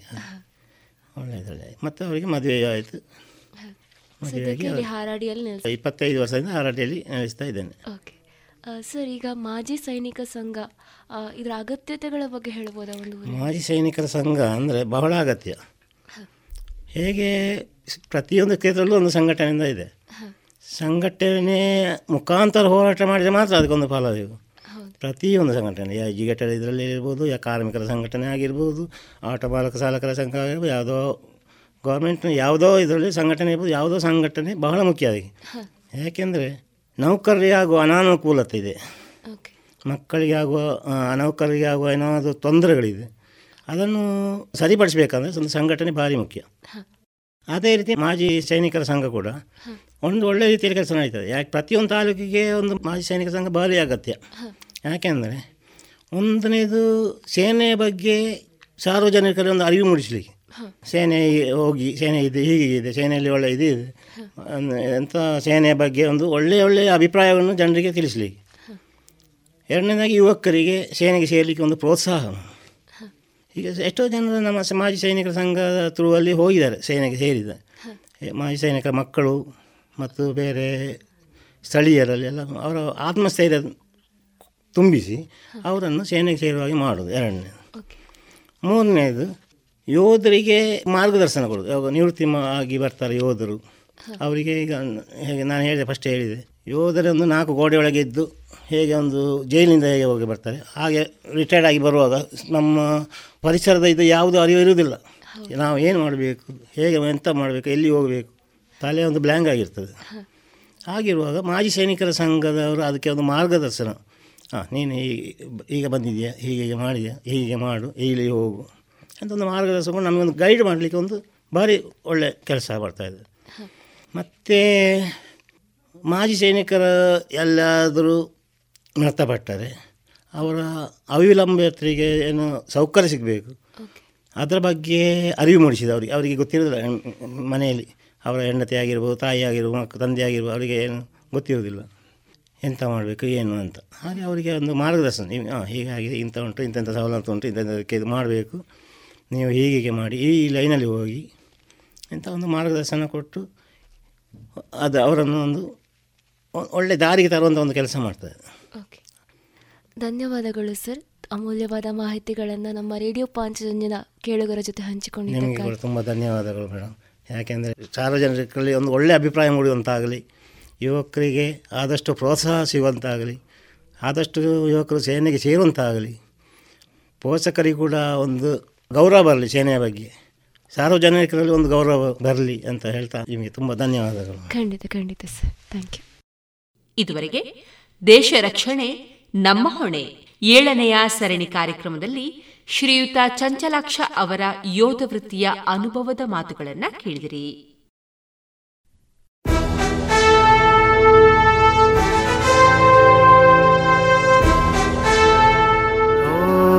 ದೇವ ದೇವ ದೇವಾನ ಕೈ ಮುಗಿವೆ.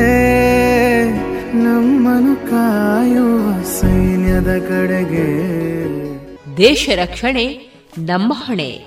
ಪ್ರೇರಣಾದಾಯಕ ಸರಣಿ ಕಾರ್ಯಕ್ರಮ. ರಾತ್ರಿ ಹಗಲಿನ ಸೆನಸಾಟ ನಮ್ಮಯ ರಕ್ಷಣೆ ಹಠ. ಭಯವೇ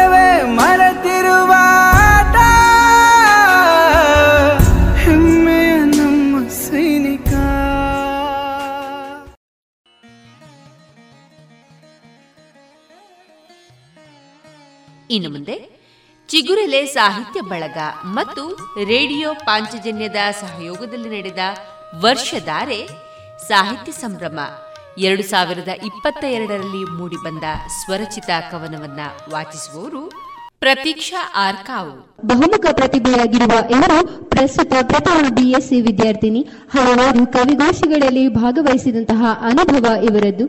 ಸಾಹಿತ್ಯ ಕ್ಷೇತ್ರ ಕ್ರೀಡೆ ನೃತ್ಯ ಸಂಗೀತ ಹೀಗೆ ಹತ್ತು ಹಲವಾರು ಕ್ಷೇತ್ರದಲ್ಲಿ ತೊಡಗಿಸಿಕೊಂಡಿರುವ ಇವರು ಇದೀಗ ನಮ್ಮೊಂದಿಗೆ ತಮ್ಮ ಕವನದ ಜೊತೆಗೆ. ಎಲ್ಲರಿಗೂ ನಮಸ್ಕಾರ. ನನ್ನ ಕವನದ ಶೀರ್ಷಿಕೆ ಮಳೆರಾಯ ಕವನದ ಶೀರ್ಷಿಕೆ ಮಳೆರಾಯ ಆಹಾ ಅದೆಷ್ಟೊಂದು ಸುಂದರ ಆ ವಾತಾವರಣ. ಅದರಷ್ಟೇ ಚೈತನ್ಯ ನೀಡುವ ಈ ಹವಾಮಾನ. ಒಂದಷ್ಟು ಬಿಸಿಲು, ಒಂದಿಷ್ಟು ಚಳಿ. ಒಂದಷ್ಟು ಬಿಸಿಲು, ಒಂದಿಷ್ಟು ಚಳಿ. ಮನಸ್ಸಿಗೆ ಮುದ ನೀಡುವ ಸುಂದರ ತಳ್ಳನ. ಆಗಿದೆ ಮಳೆರಾಯನ ಆಗಮನ, ಗಿಡ ಮರಗಳಿಗೆ ಸಂತಸದ ಕ್ಷಣ. ವರ್ಣಿಸಲ ಸಾಧ್ಯ ಮಳೆಯಲ್ಲಿ ನೆನೆಯುವ ಆ ಸಂಭ್ರಮವನ್ನ. ಮಳೆ ಬಂದರಂತೂ ರೈತರಿಗೆ ಖುಷಿಯೋ ಖುಷಿಯಣ್ಣ. ಆದರೆ ಆರ್ಭಟಿಸಲಾರಂಭಿಸಿದರೆ ಆ ವರುಣ, ಆದರೆ ಆರ್ಭಟಿಸಲಾರಂಭಿಸಿದರೆ ಆ ವರುಣ, ಜೀವ ಸಂಕುಲವೆಲ್ಲವೂ ನಾಶವಣ್ಣ. ಜೀವ ಸಂಕುಲವೆಲ್ಲವೂ ನಾಶವಣ್ಣ. ಇದುವರೆಗೆ ವರ್ಷಧಾರೆ ಸಾಹಿತ್ಯ ಸಂಭ್ರಮ. ಸ್ವರಚಿತ ಕವನವನ್ನ ಕೇಳಿದಿರಿ.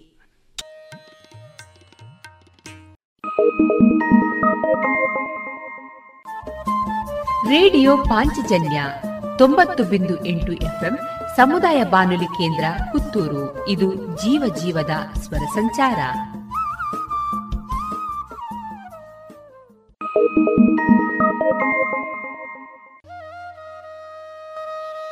ಇನ್ನು ಮುಂದೆ ವಿಎನ್ ಭಾಗವತ ಬರಬಳ್ಳಿ ಅವರಿಂದ ಜೀವನ ಪಾಠ ಕಲಿಕಾ ಆಧಾರಿತ ಕಥೆಯನ್ನ ಕೇಳೋಣ. ಮಕ್ಕಳೇ, ರಾವಣನಿಗೆ ಕುಂಭಕರ್ಣ ಮತ್ತು ವಿಭೀಷಣ ಎನ್ನುವಂತಹ ಸಹೋದರರು, ಶೂರ್ಪನಕೆ ಎನ್ನುವಂತಹ ಸಹೋದರಿಯು ಇದ್ದಳು ಎಂಬುದಾಗಿ ಈಗಾಗಲೇ ನಿಮಗೆ ನಾನು ಹೇಳಿದ್ದೆ. ಈ ವಿಭೀಷಣ ತುಂಬ ದೈವಿ ಭಕ್ತ ಅವನು ಯಾವಾಗಲೂ ದೇವರ ಪ್ರಾರ್ಥನೆ, ಒಳ್ಳೆಯ ನಡೆಯೂರುಗಳನ್ನು ಹೊಂದಿದಂಥವನು. ಆದರೆ ರಾವಣನು ಚಕ್ರವರ್ತಿಯಾಗಿದ್ದರೂ ಸಹಿತ ತನ್ನ ಸಹೋದರರೊಂದಿಗೆ ಒಳ್ಳೆಯ ಸಂಬಂಧವನ್ನು ಇಟ್ಟುಕೊಂಡಿದ್ದ. ರಾಜ್ಯದ ಆಡಳಿತವೂ ಒಂದು ಚೆನ್ನಾಗಿತ್ತು.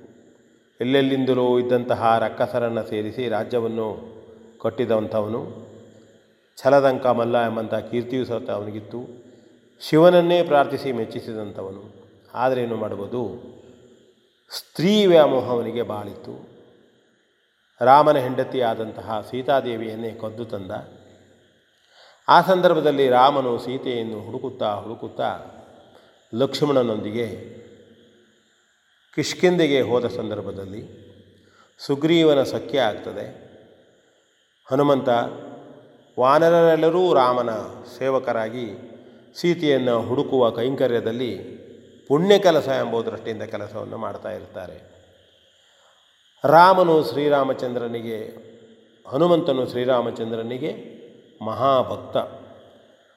ಹಾಗಾಗಿ ತನ್ನ ಶಿಷ್ಯರಲ್ಲಿ, ತನ್ನ ಭಕ್ತರಲ್ಲಿ ಹನುಮಂತನೇ ಸೀತೆಯನ್ನು ಹುಡುಕಬಹುದು ಹೇಳತಕ್ಕಂಥ ಒಂದು ಮನಸ್ಸಿನ ಇಚ್ಛೆಯು ರಾಮನಿಗೆ ಇದ್ದ, ಇದ್ದದರಿಂದ ಅವನು ಚೂಡಾಮಣಿಯನ್ನು ರಾಮ, ಹನುಮಂತನಲ್ಲಿ ಕೊಟ್ಟು ಸೀತೆಯನ್ನು ಹುಡುಕುವ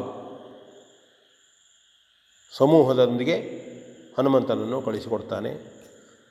ಪ್ರಥಮವಾಗಿ ಹನುಮಂತ ನೂರು ಯೋಜನ ಸಮುದ್ರವನ್ನು ತನ್ನ ಅಗಾಧವಾದಂತಹ ಶಕ್ತಿಯಿಂದ ಹಾರಿ ದಾಟಿ ಹೋಗ್ತಾನೆ.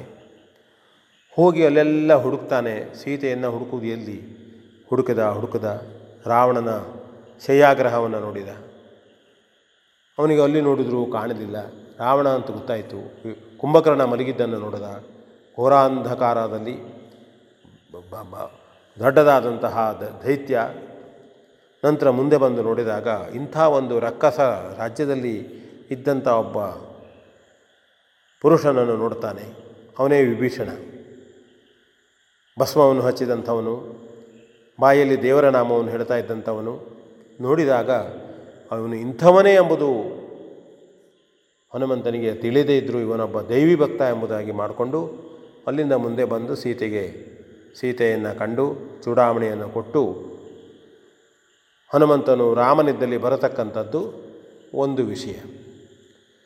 ಇದೇ ಸಂದರ್ಭದಲ್ಲಿ ಹನುಮಂತನು ಲಂಕೆಗೆ ಪೂರ್ಣ ಬೆಂಕಿಯನ್ನೇ ಹಾಕಿ ಬರ್ತಾನೆ. ಬೆಂಕಿ ಹಾಕುವ ಪೂರ್ವದಲ್ಲಿ ರಾವಣನ ಆಸ್ಥಾನಕ್ಕೆ ಹೋದಾಗ ಹನುಮಂತನನ್ನು ಬಂಧಿಸಿ ರಾವಣನು ಪ್ರಶ್ನೆ ಮಾಡತೊಡಗುತ್ತಾನೆ. ಆಗ ರಾವಣನಿಗೆ ಎಚ್ಚರಿಕೆಯನ್ನು ಕೊಟ್ಟಂಥವನು ವಿಭೀಷಣ. ಅಣ್ಣ, ಇಂಥ ಚಕ್ರವರ್ತಿಯಾಗಿ ನಾವು ನಮ್ಮ ಮುಂದೆ ಒಬ್ಬ ಆಯುಧರಿಲ್ಲದೆ ಇದ್ದಂತಹ ಭಟನನ್ನು ಪ್ರಶ್ನೆ ಮಾಡುವಾಗ ಅವರಿಗೆ ಪೂರ್ಣ ಸ್ವಾತಂತ್ರ್ಯವನ್ನು ಕೊಡಬೇಕು. ಅವರ ಕೈಯಿಂದ ಬಂಧನ ಮಾಡಿ ನಾವು ಪ್ರಶ್ನಿಸುವುದು ಸರಿಯಲ್ಲ ಅಂತ ಹೇಳಿದಾಗ ರಾವಣನಿಗೆ ಸಿಟ್ಟು ಬಂದರೂ ಸಹಿತ ವಿಭೀಷಣನ ಹಿತೋಪದೇಶವನ್ನು ಕೇಳ್ತಾನೆ. ಹಾಗೆ ಅಲ್ಲಿ ರಾವಣನು, ರಾವಣನಿಗೆ ವಿಭೀಷಣ ಅನೇಕ ವಿಷಯಗಳನ್ನು ಹೇಳಿ ಮನವರಿಕೆ ಮಾಡಿಕೊಡಲು ಪ್ರಯತ್ನ ಮಾಡ್ತಾನೆ. ಶ್ರೀರಾಮಚಂದ್ರ ಕೇವಲ ಮನುಷ್ಯನಲ್ಲ, ಅವನು ದೆರಗಿಳಿದು ಬಂದಂತಹ ದೇವರು, ಸೀತೆ ಮಹಾಲಕ್ಷ್ಮಿಯೇ ಸೀತೆ ಎಂಬುದಾಗಿ ಎಲ್ಲವನ್ನೂ ವಿಭೀಷಣ ಅವನಿಗೆ ಹೇಳ್ತಾನೆ. ಅದಲ್ಲದೆ ನಿನಗೆ ಹೆಂಡತಿಯಾದಂತಹ ಮಂಡೋದರಿ ಪವಿತ್ರಳಾದಂಥವಳು ನನ್ನ ಅತ್ತಿಗೆ. ನಿನ್ನನ್ನು ಸಹಧರ್ಮಿಣಿಯಾಗಿ ಅತ್ಯಂತ ಚೆನ್ನಾಗಿ ನೋಡಿಕೊಳ್ತಾ ಇದ್ದಾಳೆ. ನಿನಗೇನು ಕೊರತೆ ಇದೆ? ನೀನು ಶಿವನನ್ನೇ ಗೆದ್ದಂಥವನು ಕೇವಲ ಈ ಸ್ತ್ರೀ ವ್ಯಾಮೋಹದಲ್ಲಿ ದೇಶವನ್ನು, ರಾಜ್ಯವನ್ನು ಹಾಳೆ ಮಾಡಿಕೊಳ್ಳಬೇಡ. ಹೀಗೆ ಅನೇಕ ವಿಷಯಗಳ ಬಗ್ಗೆ ರಾವಣನು, ರಾವಣನಿಗೆ ವಿಭೀಷಣ ಬುದ್ಧಿವಾದವನ್ನು ಹೇಳ್ತಾನೆ. ಅದಕ್ಕೆ ಅವನ ವಿಭೀಷಣನ ನೀತಿ ಎಂಬುದಾಗಿ ನಮ್ಮ ದೇಶ, ನಮ್ಮ ಒಂದು ಈ ರಾಮಾಯಣದಲ್ಲಿ ಬರ್ತದೆ. ಅಷ್ಟು ಉತ್ತಮವಾದಂತಹ ವ್ಯಕ್ತಿ ವಿಭೀಷಣ. ನಂತರ ರಾವಣ ಅವನನ್ನು ವಿರೋಧಿಸ್ತಾನೆ. ಕೊನೆಗೆ ನೋಡು ನೀನು, ನಿನ್ನ ಮಾತನ್ನು ಇದೇ ರೀತಿ ಹೇಳ್ತೀಯ ಅಂತ ಆದರೆ ನೀನು ಇಲ್ಲಿಂದ ಹೊರಟು ಹೋಗು ಎಂಬುದಾಗಿ ರಾವಣ ವಿಭೀಷಣನಿಗೆ ಹೇಳ್ತಾನೆ. ಆಗ ವಿಭೀಷಣನು, ನೋಡು, ನಾನು ಸತ್ಯವನ್ನೇ ನುಡಿದಿದ್ದೇನಣ್ಣ, ಯುದ್ಧ ಮಾಡುವುದಕ್ಕೆ ಹೆದರಿಕೊಂಡು, ಅಥವಾ ಅಣ್ಣನಾದಂಥ ನಿನಗೆ ದ್ರೋಹ ಮಾಡಿ ರಾಮನ ಪಡೆಯನ್ನು ಸೇರುವುದಕ್ಕೋ ನಾನು ಹೇಳಿದಂಥ ವಿಷಯ ಅಲ್ಲ ಇದು. ಕೇವಲ ಸ್ತ್ರೀ ವ್ಯಾಮೋಹದಲ್ಲಿ ನಿನ್ನಂತಹ ಒಬ್ಬ ರಾಜನು ನಾಶವಾಗುವುದು ಬೇಡ. ಇವತ್ತು ಸುವರ್ಣ ಲಂಕೆಯು ಭದ್ರವಾಗಿದೆ. ರಾಮನ ಮೊರೆ ಹೋದರೆ ರಾಮ ನಮಗೆ ಹೆಚ್ಚಿನ ರಕ್ಷಣೆಯನ್ನೇ ಕೊಡ್ತಾನೆ. ಎಲ್ಲರಿಗೂ ಹಿತವಾಗ್ತದೆ. ನೀತಿಯುತವಾಗಿ ನಡೆಯೋಣ ಎಂಬುದಾಗಿ ನಾನು ಹೇಳಿದ್ದೇನೆ. ಅದನ್ನು ಕೇಳುವುದಿಲ್ಲ. ನನಗೆ ಹೊರಡು ಹೋಗು ಎಂದು ಹೇಳಿದಾಗ ನಾನು ಹೋಗಲೇಬೇಕಾಗ್ತದೆ ಎಂಬುದಾಗಿ ಹೇಳಿ ಹೆತ್ತ ತಾಯಿಯಾದಂತಹ ಕೈಕೆಸ ಇದ್ದಲ್ಲಿ ಹೋಗಿ ನಮಸ್ಕರಿಸಿ, ಅಮ್ಮ, ನನ್ನ ಕತೆ ಹೀಗಾಯಿತು. ನಾನು ನೀತಿಯನ್ನೇ ಬೋಧಿಸಿದ್ದಾದರೂ ಅಣ್ಣನಾದಂತಹ ರಾವಣ ನನ್ನ ಮಾತನ್ನು ಕೇಳ್ತಾ ಇಲ್ಲ. ಹಾಗಾಗಿ ನಾನು ಅವನಿಂದ ಹೊರಟು ಹೋಗು ಎಂಬುದಾಗಿ ನನಗೆ ಅವು ಹೇಳಿದಾಗ ಇನ್ನು ಈ ಲಂಕೆಯಲ್ಲಿ ನಿಲ್ಲುವುದು ಸರಿಯಲ್ಲ. ಆದ್ದರಿಂದ ನಾನು ಮಹಾಮಹಿಮನಾದಂಥ ಶ್ರೀರಾಮಚಂದ್ರನ ಸಖ್ಯವನ್ನು ಬಯಸಿ ಅಲ್ಲಿಗೆ ಹೋಗ್ತೇನೆ, ಅವನ ಸೇವೆಗೆ ಹೋಗ್ತೇನೆ ಎಂಬುದಾಗಿ ತಾಯಿಗೆ ಹೇಳಿ ಅವರಿಂದ ಒಪ್ಪಿಗೆಯನ್ನು ಪಡೆದು ರಾಮನಿದ್ದಲ್ಲಾಗಿ ಹೋಗ್ತಾನೆ. ರಾಮನಿದ್ದಲ್ಲಿ ಹೋಗಿ ಅಲ್ಲೂ ಕೂಡ ಅವನು ಬಂದಾಗ ಅವನು ಅವರು, ಅವರೆಲ್ಲ ವಾನರೆಲ್ಲರೂ ಅವರು ರಕ್ಕಸರೇ ಬಂದಿರಬಹುದು ಎಂಬುದಾಗಿ ತಿಳ್ಕೊಳ್ತಾರೆ. ಆದರೆ ರಾಮನು ಅವರನ್ನು ನೋಡಿ, ಅಲ್ಲ, ಇವನು ರಾವಣನ ತಮ್ಮನಾದರೂ ಕೂಡ ಮಹಾ ದೈವಿ ಭಕ್ತ, ನಮ್ಮೊಂದಿಗೆ ಇರ್ತಾನಂಥೇಳಿ ಅವನನ್ನು ಅವರ ಜೊತೆಯಲ್ಲೇ ಇಟ್ಟುಕೊಳ್ಳುತ್ತಾರೆ. ಹಾಗೆ ವಿಭೀಷಣನು ರಾಮನಿಗೆ ಪೂರ್ಣ ಲಂಕೆಯ ಯುದ್ಧದಲ್ಲಿ, ರಾವಣನೊಂದಿಗಿನ ಯುದ್ಧದಲ್ಲಿ ಮಹತ್ವವಾದಂಥ ವಿಷಯಗಳನ್ನು ಕೂಡ ಹೇಳಿಕೊಡುತ್ತಾ ರಾಮನ ಭಕ್ತನಾಗಿ ಮುಂದುವರಿಯುತ್ತಾನೆ. ಮತ್ತು ಅವನು ವಿಭೀಷಣನಿಗೆ, ಹಿಂದೊಮ್ಮೆ ಚಿಕ್ಕವನಿದ್ದಾಗ, ಬ್ರಹ್ಮನಿಂದ ತಪ್, ಬ್ರಹ್ಮನ ತಪಸ್ಸನ್ನು ಮಾಡಿದಾಗ ಬ್ರಹ್ಮನು ಅವನಿಗೆ ಚಿರಾಯುವಾಗುವುದ ಬಗ್ಗೂ ಕೂಡ ಆಶೀರ್ವಾದವನ್ನು ಮಾಡಿರ್ತಾನೆ, ವರವನ್ನು ಕೊಟ್ಟಿರ್ತಾನೆ. ಹಾಗಾಗಿ ಈಗಲೂ ಕೂಡ ವಿಭೀಷಣ ಇದ್ದಾನೆ ಹೇಳತಕ್ಕಂಥದ್ದು ನಮ್ಮ ನಂಬಿಕೆ ಹನುಮಂತನು ಹೇಗೆ ಚಿರಾಯುವಾಗಿದ್ದಾನೋ ಹಾಗೆ ವಿಭೀಷಣನೂ ಕೂಡ ಇದ್ದಾನೆ ಹೇಳತಕ್ಕಂಥದ್ದುಂಟು. ಹೀಗೆ ಇವನ ವಿಭೀಷಣನ ಬಗ್ಗೆ ಓದಿದಷ್ಟು ಕಡಿಮೆ ಎನ್ನುವಷ್ಟು ಅವನ ವಿಷಯ ಉಂಟು. ಒಂದು ಸಣ್ಣದಾದಂತಹ ವ್ಯಕ್ತಿತ್ವವನ್ನು ನಾನು ಸಣ್ಣದಾದಂಥ ಸಣ್ಣದಾದಂಥ ಕಥೆಯಲ್ಲಿ ಚಿಕ್ಕ ವಿಷಯವನ್ನು ಹೇಳಿದ್ದೇನೆ. ಆ ವಿಭೀಷಣನನ್ನು ನಾವು ಸದಾ ಸ್ಮರಿಸೋಣ. ಅವನ ಬಗ್ಗೆ ನೀವು ವಿಷಯವನ್ನು ತಿಳಿದುಕೊಳ್ಳುವುದಕ್ಕೆ ಒಂದು ಆಧಾರವಾಗಲಿ ಹೇಳ್ತಕ್ಕಂಥದ್ದು ನನ್ನ ಮನಸ್ಸು. ಹಾಗಾಗಿ ಈ ವಿಭೀಷಣನ ಕುರಿತು ನೀವೆಲ್ಲ ನೋಡಿ, ಕಲಿಯಿರಿ, ಅವನ ಜೀವನ ಅಧ್ಯಯನ ಮಾಡಿ ಅಂತ ಹೇಳ್ತಾ ಅವನ ನೀತಿಯನ್ನು ಕೂಡ ಕೇಳಿ ಅಂತ ಹೇಳ್ತಾ ನನ್ನ ಕಥೆಯನ್ನು ಮುಗಿಸ್ತೇನೆ. V N Bhagwat Barabally. ಇದುವರೆಗೆ ಜೀವನ ಪಾಠ ಕಲಿಕಾ ಆಧಾರಿತ ಕಥೆಯನ್ನ ವಾಚಿಸಿದವರು V N Bhagavata Barabally.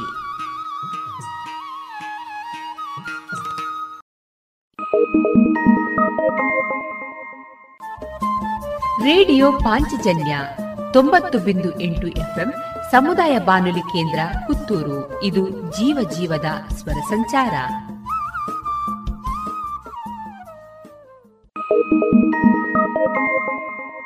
ಇನ್ನು ಮುಂದೆ ಡಾಕ್ಟರ್ ಎನ್ಎಸ್ ಲಕ್ಷ್ಮಿ ಭಟ್ಟರ ಸಾಹಿತ್ಯದ ಕನ್ನಡ ಭಾವಗೀತೆಗಳನ್ನು ಕೇಳೋಣ. ಈ ಗೀತೆಯ ಗಾಯನ ಗಾನರತ್ನ ಕೋಗಿಲೆ ಎಸ್ಪಿ ಬಾಲಸುಬ್ರಹ್ಮಣ್ಯಂ ಮತ್ತು ಶ್ರೀಮತಿ ರತ್ನಮಾಲಾ ಪ್ರಕಾಶ್.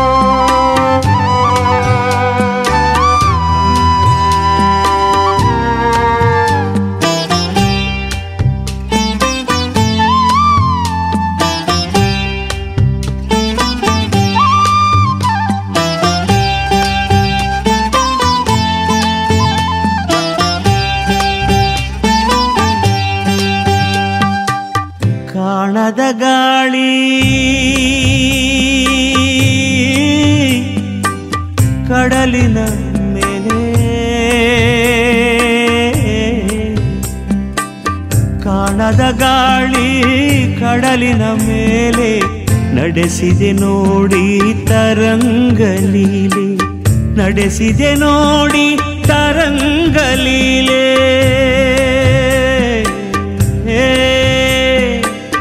ಕಾಣದ ಗಾಳಿ ಕಡಲಿನ ಮೇಲೆ ನಡೆಸಿದೆ ನೋಡಿ ತರಂಗಲೀಲೆ ನಡೆಸಿದೆ ನೋಡಿ ತರಂಗಲೀಲೆ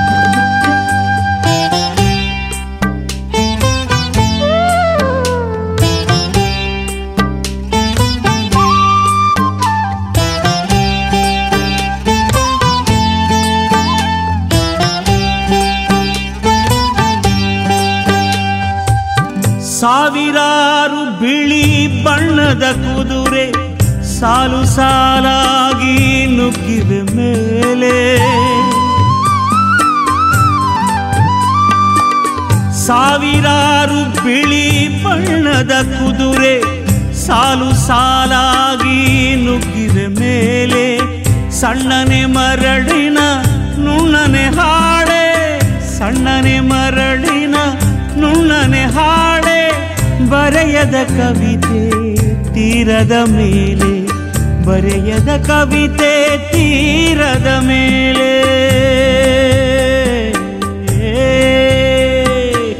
ಕಾಣದ ಗಾಳಿ, ಕಡಲಿನ ಮೇಲೆ. ನಡೆಸಿದೆ ನೋಡಿ ತರಂಗಲೀಲೆ ನಡೆಸಿದೆ ನೋಡಿ ತರಂಗಲೀಲೆ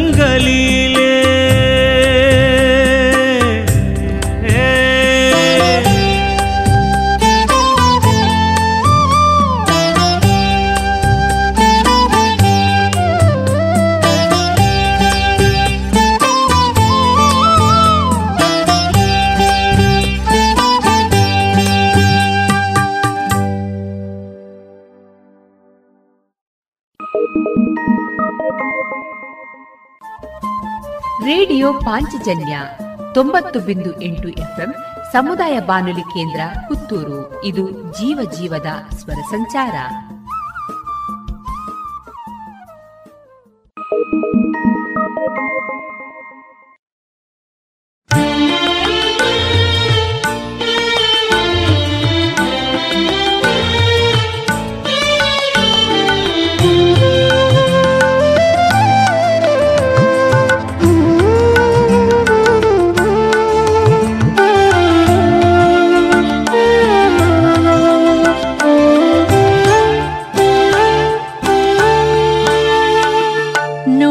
你。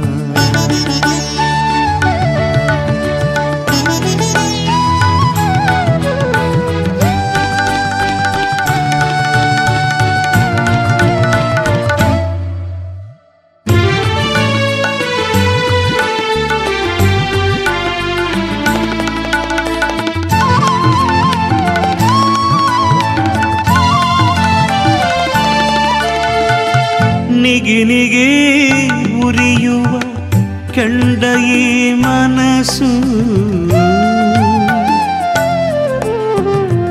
ಘಮ ಘಮದ ಹುಡಿ ಧೂಪ ನೀನಿತ್ತ ಕನಸು. ನಿಗಿನಿಗೆ ನಿಗಿ ಉರಿಯುವ ಕಂಡ ಈ ಮನಸ್ಸು. ಘಮ ಘಮದ ಹುಡಿ ಧೂಪ ನೀನಿತ್ತ ಕನಸು ಬಿದ್ದಂತೆ ಹುಡಿ ಧೂಪ ಹುರಿಕಾರಿ ಬಣ್ಣ. ಬಿದ್ದಂತೆ ಹುಡಿ ಧೂಪ ಹುರಿಕಾರಿ ಬಣ್ಣ. ಚಿಮ್ಮುವು ಗೀತೆಗಳು ಪರಿಮಳಿಸಿ ನನ್ನ. ಚಿಮ್ಮುವು ಗೀತೆಗಳು ಪರಿಮಳಿಸಿ ನನ್ನ. ಎಲ್ಲಿದ್ದರೂ ನಾನು ನಿನ್ನದೇ ಧ್ಯಾನ ನಿನ್ನೆದುರು ಏನಿಲ್ಲ ಮಾನವಮಾನ ಎಲ್ಲಿದ್ದರೂ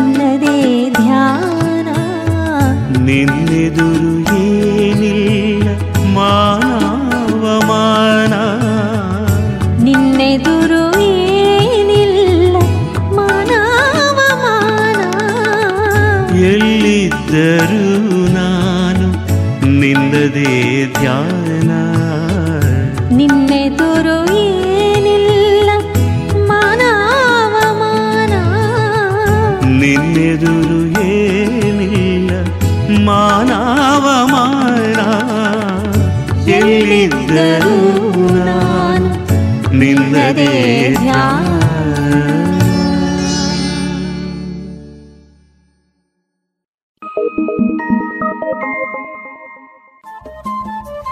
ರೇಡಿಯೋ ಪಾಂಚಜನ್ಯ ತೊಂಬತ್ತು ಬಿಂದು ಎಂಟು ಎಫ್ಎಂ ಸಮುದಾಯ ಬಾನುಲಿ ಕೇಂದ್ರ ಪುತ್ತೂರು. ಇದು ಜೀವ ಜೀವದ ಸ್ವರ ಸಂಚಾರ.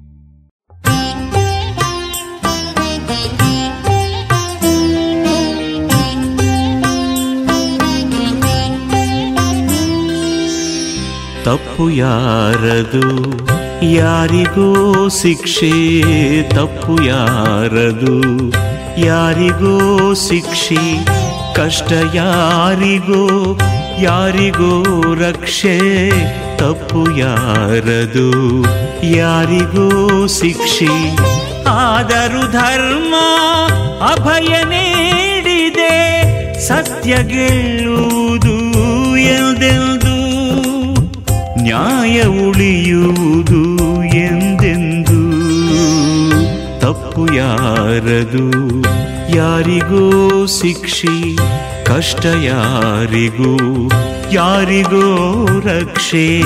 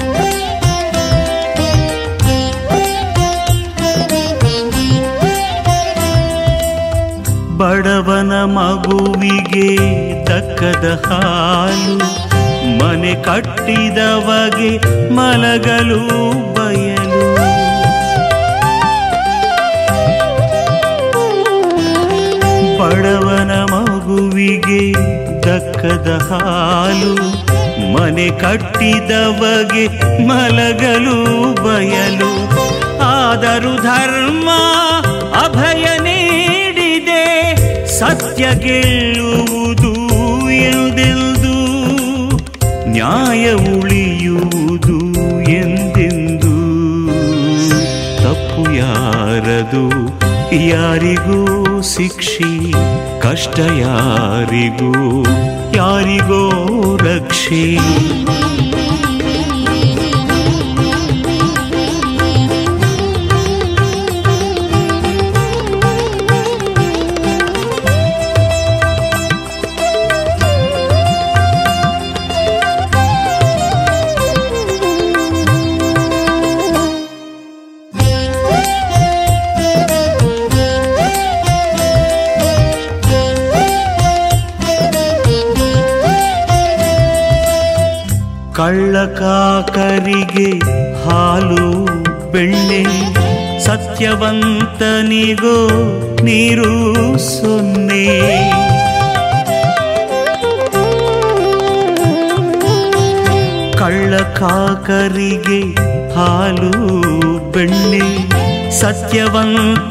ಸತ್ಯವಂತನಿಗೋ ನೀರು ಸೊನ್ನೆ. ಸತ್ಯ ಗೆಲ್ಲುವುದೋ, ಗೆದ್ದುದೇ ಸತ್ಯವೋ? ಸತ್ಯ ಗೆಲ್ಲುವುದೋ, ಗೆದ್ದುದೇ ಸತ್ಯವೋ? ತಿಳಿಯದಾಗಿದೆ ನಮಗಿರುವುದು. ನ್ಯಾಯ ಉಳಿಯುವುದು, ಉಳಿದುದೇ ನ್ಯಾಯವು. ನ್ಯಾಯ ಉಳಿಯುವುದು, ಉಳಿದುದೇ ನ್ಯಾಯವು. ತೋರದಾಗಿದೆ. ಏನೊಂದು? ತಪ್ಪು ಯಾರದು? ಯಾರಿಗೂ ಶಿಕ್ಷೆ, ತಪ್ಪು ಯಾರದು? ಯಾರಿಗೂ ಶಿಕ್ಷೆ, ಕಷ್ಟ ಯಾರಿಗೋ? ಯಾರಿಗೋ ರಕ್ಷೆ, ಕಷ್ಟ ಯಾರಿಗೋ? ಯಾರಿಗೋ ರಕ್ಷೆ, ತಪ್ಪು ಯಾರದು? ಯಾರಿಗೋ ಶಿಕ್ಷೆ ಕಷ್ಟ ಯಾರಿಗೋ ಯಾರಿಗೋ ರಕ್ಷೆ.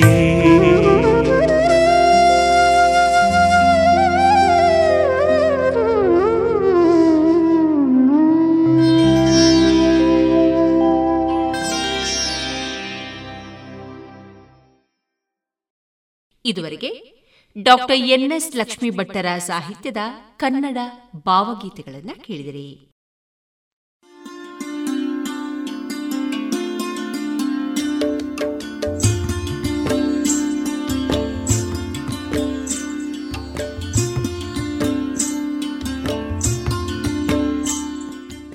ರೇಡಿಯೋ ಪಾಂಚಜನ್ಯ ಸಮುದಾಯ ಬಾನುಲಿ ಕೇಂದ್ರದಿಂದ ನಿಮ್ಮ ಕಾರ್ಯಕ್ರಮಗಳು ಪ್ರಸಾರವಾಗಬೇಕೆ? ಹಾಗಿದ್ದರೆ ನಮ್ಮನ್ನು ಸಂಪರ್ಕಿಸಿ. ನಮ್ಮ ದೂರವಾಣಿ ಸಂಖ್ಯೆ ಸೊನ್ನೆ ಎಂಟು ಎರಡು ಐದು ಒಂದು, ಎರಡು ಒಂಬತ್ತು ಎಂಟು ನಾಲ್ಕು ಒಂಬತ್ತು ಒಂಬತ್ತು.